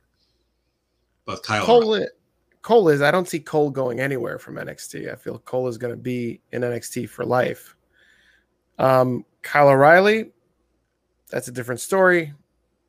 I think Kyle O'Reilly wins here, but I want to say that they are building to Adam Cole versus Samoa Joe. So I think Samoa Joe costs Cole the match. Okay. Is, is that it? Is that the whole? Is that the card? Four matches? Yeah, which doesn't surprise me. I mean, usually the NXT, I mean, NXT is two hours, so it's only going to be a small number of matches. They might add one more match, but I doubt that, you know, they like to give all these guys like 30 minutes. So, Ugh. Dreading this already. really? The 30 minute matches are too long. I mean, 20 minutes is about as long as I want to see a match for. I mean, 20 minutes with commercials, I think that's what you're going to see. Okay, that's fine. I mean, unless it's like like that triple threat with uh, Daniel Bryan, Edge, and Roman. That was fabulous. You just want to see more Bronson Reed. That's what it is. Oh my god, yes, that that that that'd be terrific. I'm, I'm all about Hit Row. That was all. That was terrific. Hit row is great. I love it. Do you think, let's close out on this. Um, I see there's a lot of, uh, We have to close out news. Don't forget news. Oh, that's right. Um, before we get to news, I guess there. See, there's a lot of banter about NXT having too many factions. Do you think there's too many factions on NXT? No, I don't think they have too many factions. I'm not even sure what they're talking about with too many factions. Is Hit Row. I guess there's Diamond Mine, but they're they're a fizzle already. Two. There's the Way, but half of them are women. So I mean, it's not like they're really. I mean, do you ca- count call three people faction? I don't. I don't consider Tian Sha to be a faction. I don't consider the Robert Stone brand to be a faction. There is no undisputed era. The the the brand is gone because McAfee's gone and Birch is injured. Mm-hmm. Who are the other factions? Who who am I missing? Um, I don't know. I mean, you meant if you even count Robert Robert Stone and um, And the way- with the tag team is not a faction. and Tian Sha, you got to five. Yeah, but I, I don't count two of those. I mean, the Way, arguably a faction. Diamond Mine, an unfortunate faction, or one maybe they need to build upon to get better. And who's the other? That was it. It was you said uh, you said Hit Row, Hit Row. So there's three. There's three Da- factions. That's two. Diamond. Mine, um, Tian Oh. Imperium. Uh, but isn't that aren't uh, aren't they more like NXT UK? I don't know. I mean, if Walter's here, uh, so am I. If let's just throw them in there to to four factions. Yeah, That- that's not too many, and they're not giant factions. No, I, I like factions. It's just it's just AEW has way too many factions, and and the fact a lot of the factions are completely unimportant. I mean, it's just to get people on TV. That's all. yep, agreed. I disagree. I don't. I don't think there's too many factions on NXT. Jeff, let's move on to news. Okay. Some minor stuff. We covered a lot of news as we normally do in, during the context of the show, but uh, Bea Priestley signed with NXT UK. It's rumored that their former tag team partner, someone who also appeared with AEW a couple times, Jamie Hayter, is also uh, going to be signed by NXT UK as well. Really shouldn't be any surprise there. Um, while Who did she? They changed her name. She's not Bea Priestley. She's something else. well, I'm sure they're going to change her name, but I have no idea. They, let me see if you can keep going. I'll I'll I'll look it up. Now, we already mentioned that Ari Daivari was released, but Shawn Daivari is back in WWE as a producer. Also on MLW, they announced that he's returning to MLW in July with Contra Unit. Now, I'm sure what happened is that they taped those segments for MLW weeks and weeks ago before Daivari signed, and they didn't even bother to edit it out because they just don't care. Um, but that's that is who knows uh, you know you have said before that you think mlw and, and wwe are working together you Yep. said that again when we talked about EJ Nduka judge uh, joining mlw so if daivari is still in contra unit i would say that there's something to what you're saying or at least there's at least some sort of cooperation anyway. Um, trent beretta uh, underwent spinal fusion surgery. So whenever those trio titles do come Obviously, Best Friends are no longer a face favorite to be in there, which puts Jurassic Express uh, back towards the top of that. Maybe some combination of the Pinnacle, uh, Death Triangle, um, etc. But we need not speculate on that for the matter. But anyway, spinal fusion surgery. Uh, it was originally reported as stenosis. It's I don't think that's the case, but still very ser- serious. Talked about the WWE UK tour. Impact signed the deal. They made a big deal about how they were going on Pluto TV, which is a free app, and then everybody could get it, but it's in Europe. it's not in the US. So Okay, I mean, I guess Come on, Jeff. Let's let's buy them tickets to go to Europe just for That's this right. app. I mean, I, or to Pluto. Um, I, I guess that would be great. I always want to go to post post Neptunian space. Um, so I guess that's good for them for people in Europe who have the Pluto app who want to watch Impact. Uh, the forty-seven of them. Um, SummerSlam has so far sold thirty thousand tickets, which is pretty darn good. And the last little piece of news is that the Iconics or former Iconics are having visa issues. Their work visas expired. They're no longer employed, so they can't earn income. They so if you thought that they were going to be working for a, a smaller promotion anytime soon, you're wrong. They can't earn income. They're not earning any income off their podcast. They're just doing it for to keep their name out there and to, to not be forgotten. Um, I suppose AEW could try to sponsor them. You can switch sponsors within a, a like a rollover period of time, but it's pretty short, and I'm not sure that it hasn't expired yet. I'm not really sure that AEW wants either of them, but certainly not necessarily both of them. Um, in any event, that's their situation right now. So, uh, not looking too good for the Iconics. And apparently, according to uh, Steve over there, Shawn Spears is not American; he's Canadian. So uh, Peyton can't even use that, or I think her real name is Cassie something. Um, you know, can't, right. even, can't even do a, a spousal sponsorship adjustment of status. So That's right. But Jeff is available, so you know Jeff will definitely sponsor you. Oh, you, uh, no way, Cassie. no way. I got La Sicaria. Oh, she'll I'm all. I'm all on lockdown here. It's all good. You're on. You're on lockdown. I'm on lockdown. Everything here is locked and loaded.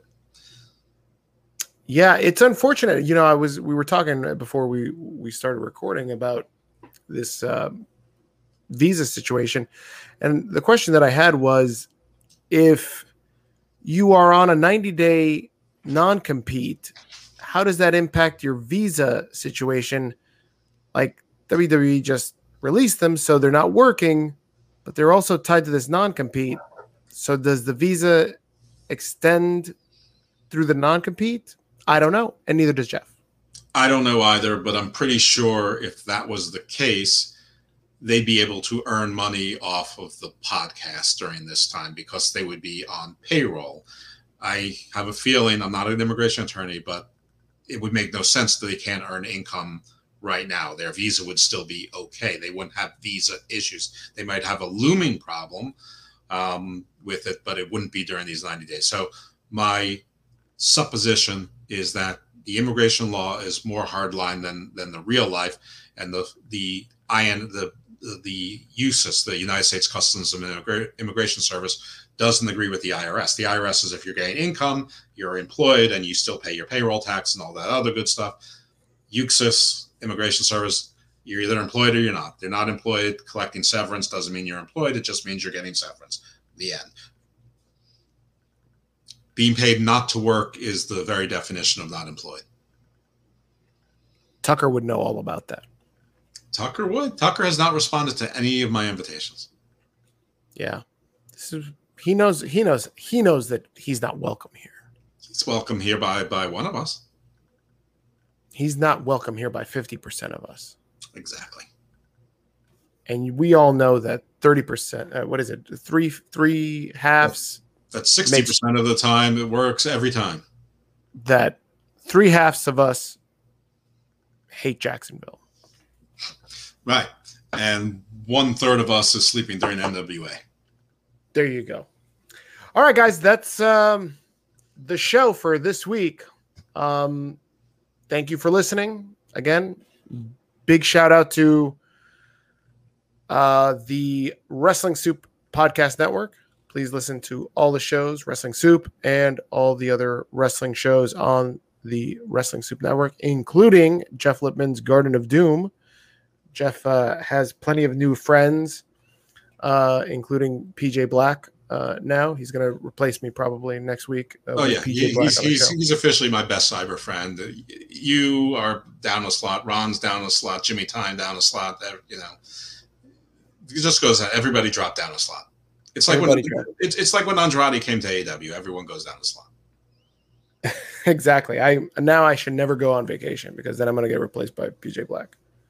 Yeah. Um, so yeah, um, and thank you to the Rational Rage Network for uh, hosting us on their platform. Uh, please make sure you're listening and supporting them. Um, Jeff, any other plugs? Unpopular review. You can find us both there. We uh, well, we, we can't promote the show we were on tonight because apparently it's it never happened. There was a Men in Black incident. That's right. We killed it so bad we uh, embarrassed the competition that they were like, "Please take it off, take it off." Can't have that. Sore losers. Yep, but um, it was a good time. Um, People stop yeah- posting lyrics to songs that you're listening to. Nobody cares, and it's weird. Yeah, just sing them out loud. Just record yourself singing and uh, make an ass out of yourself, and then post that. So that's all. Any other uh, words of advice? Um, career advice? Stay evil. There you go. There you have it. We've said it all on this episode. Thanks for listening, guys. Until next week, stay safe. Take it easy, everybody.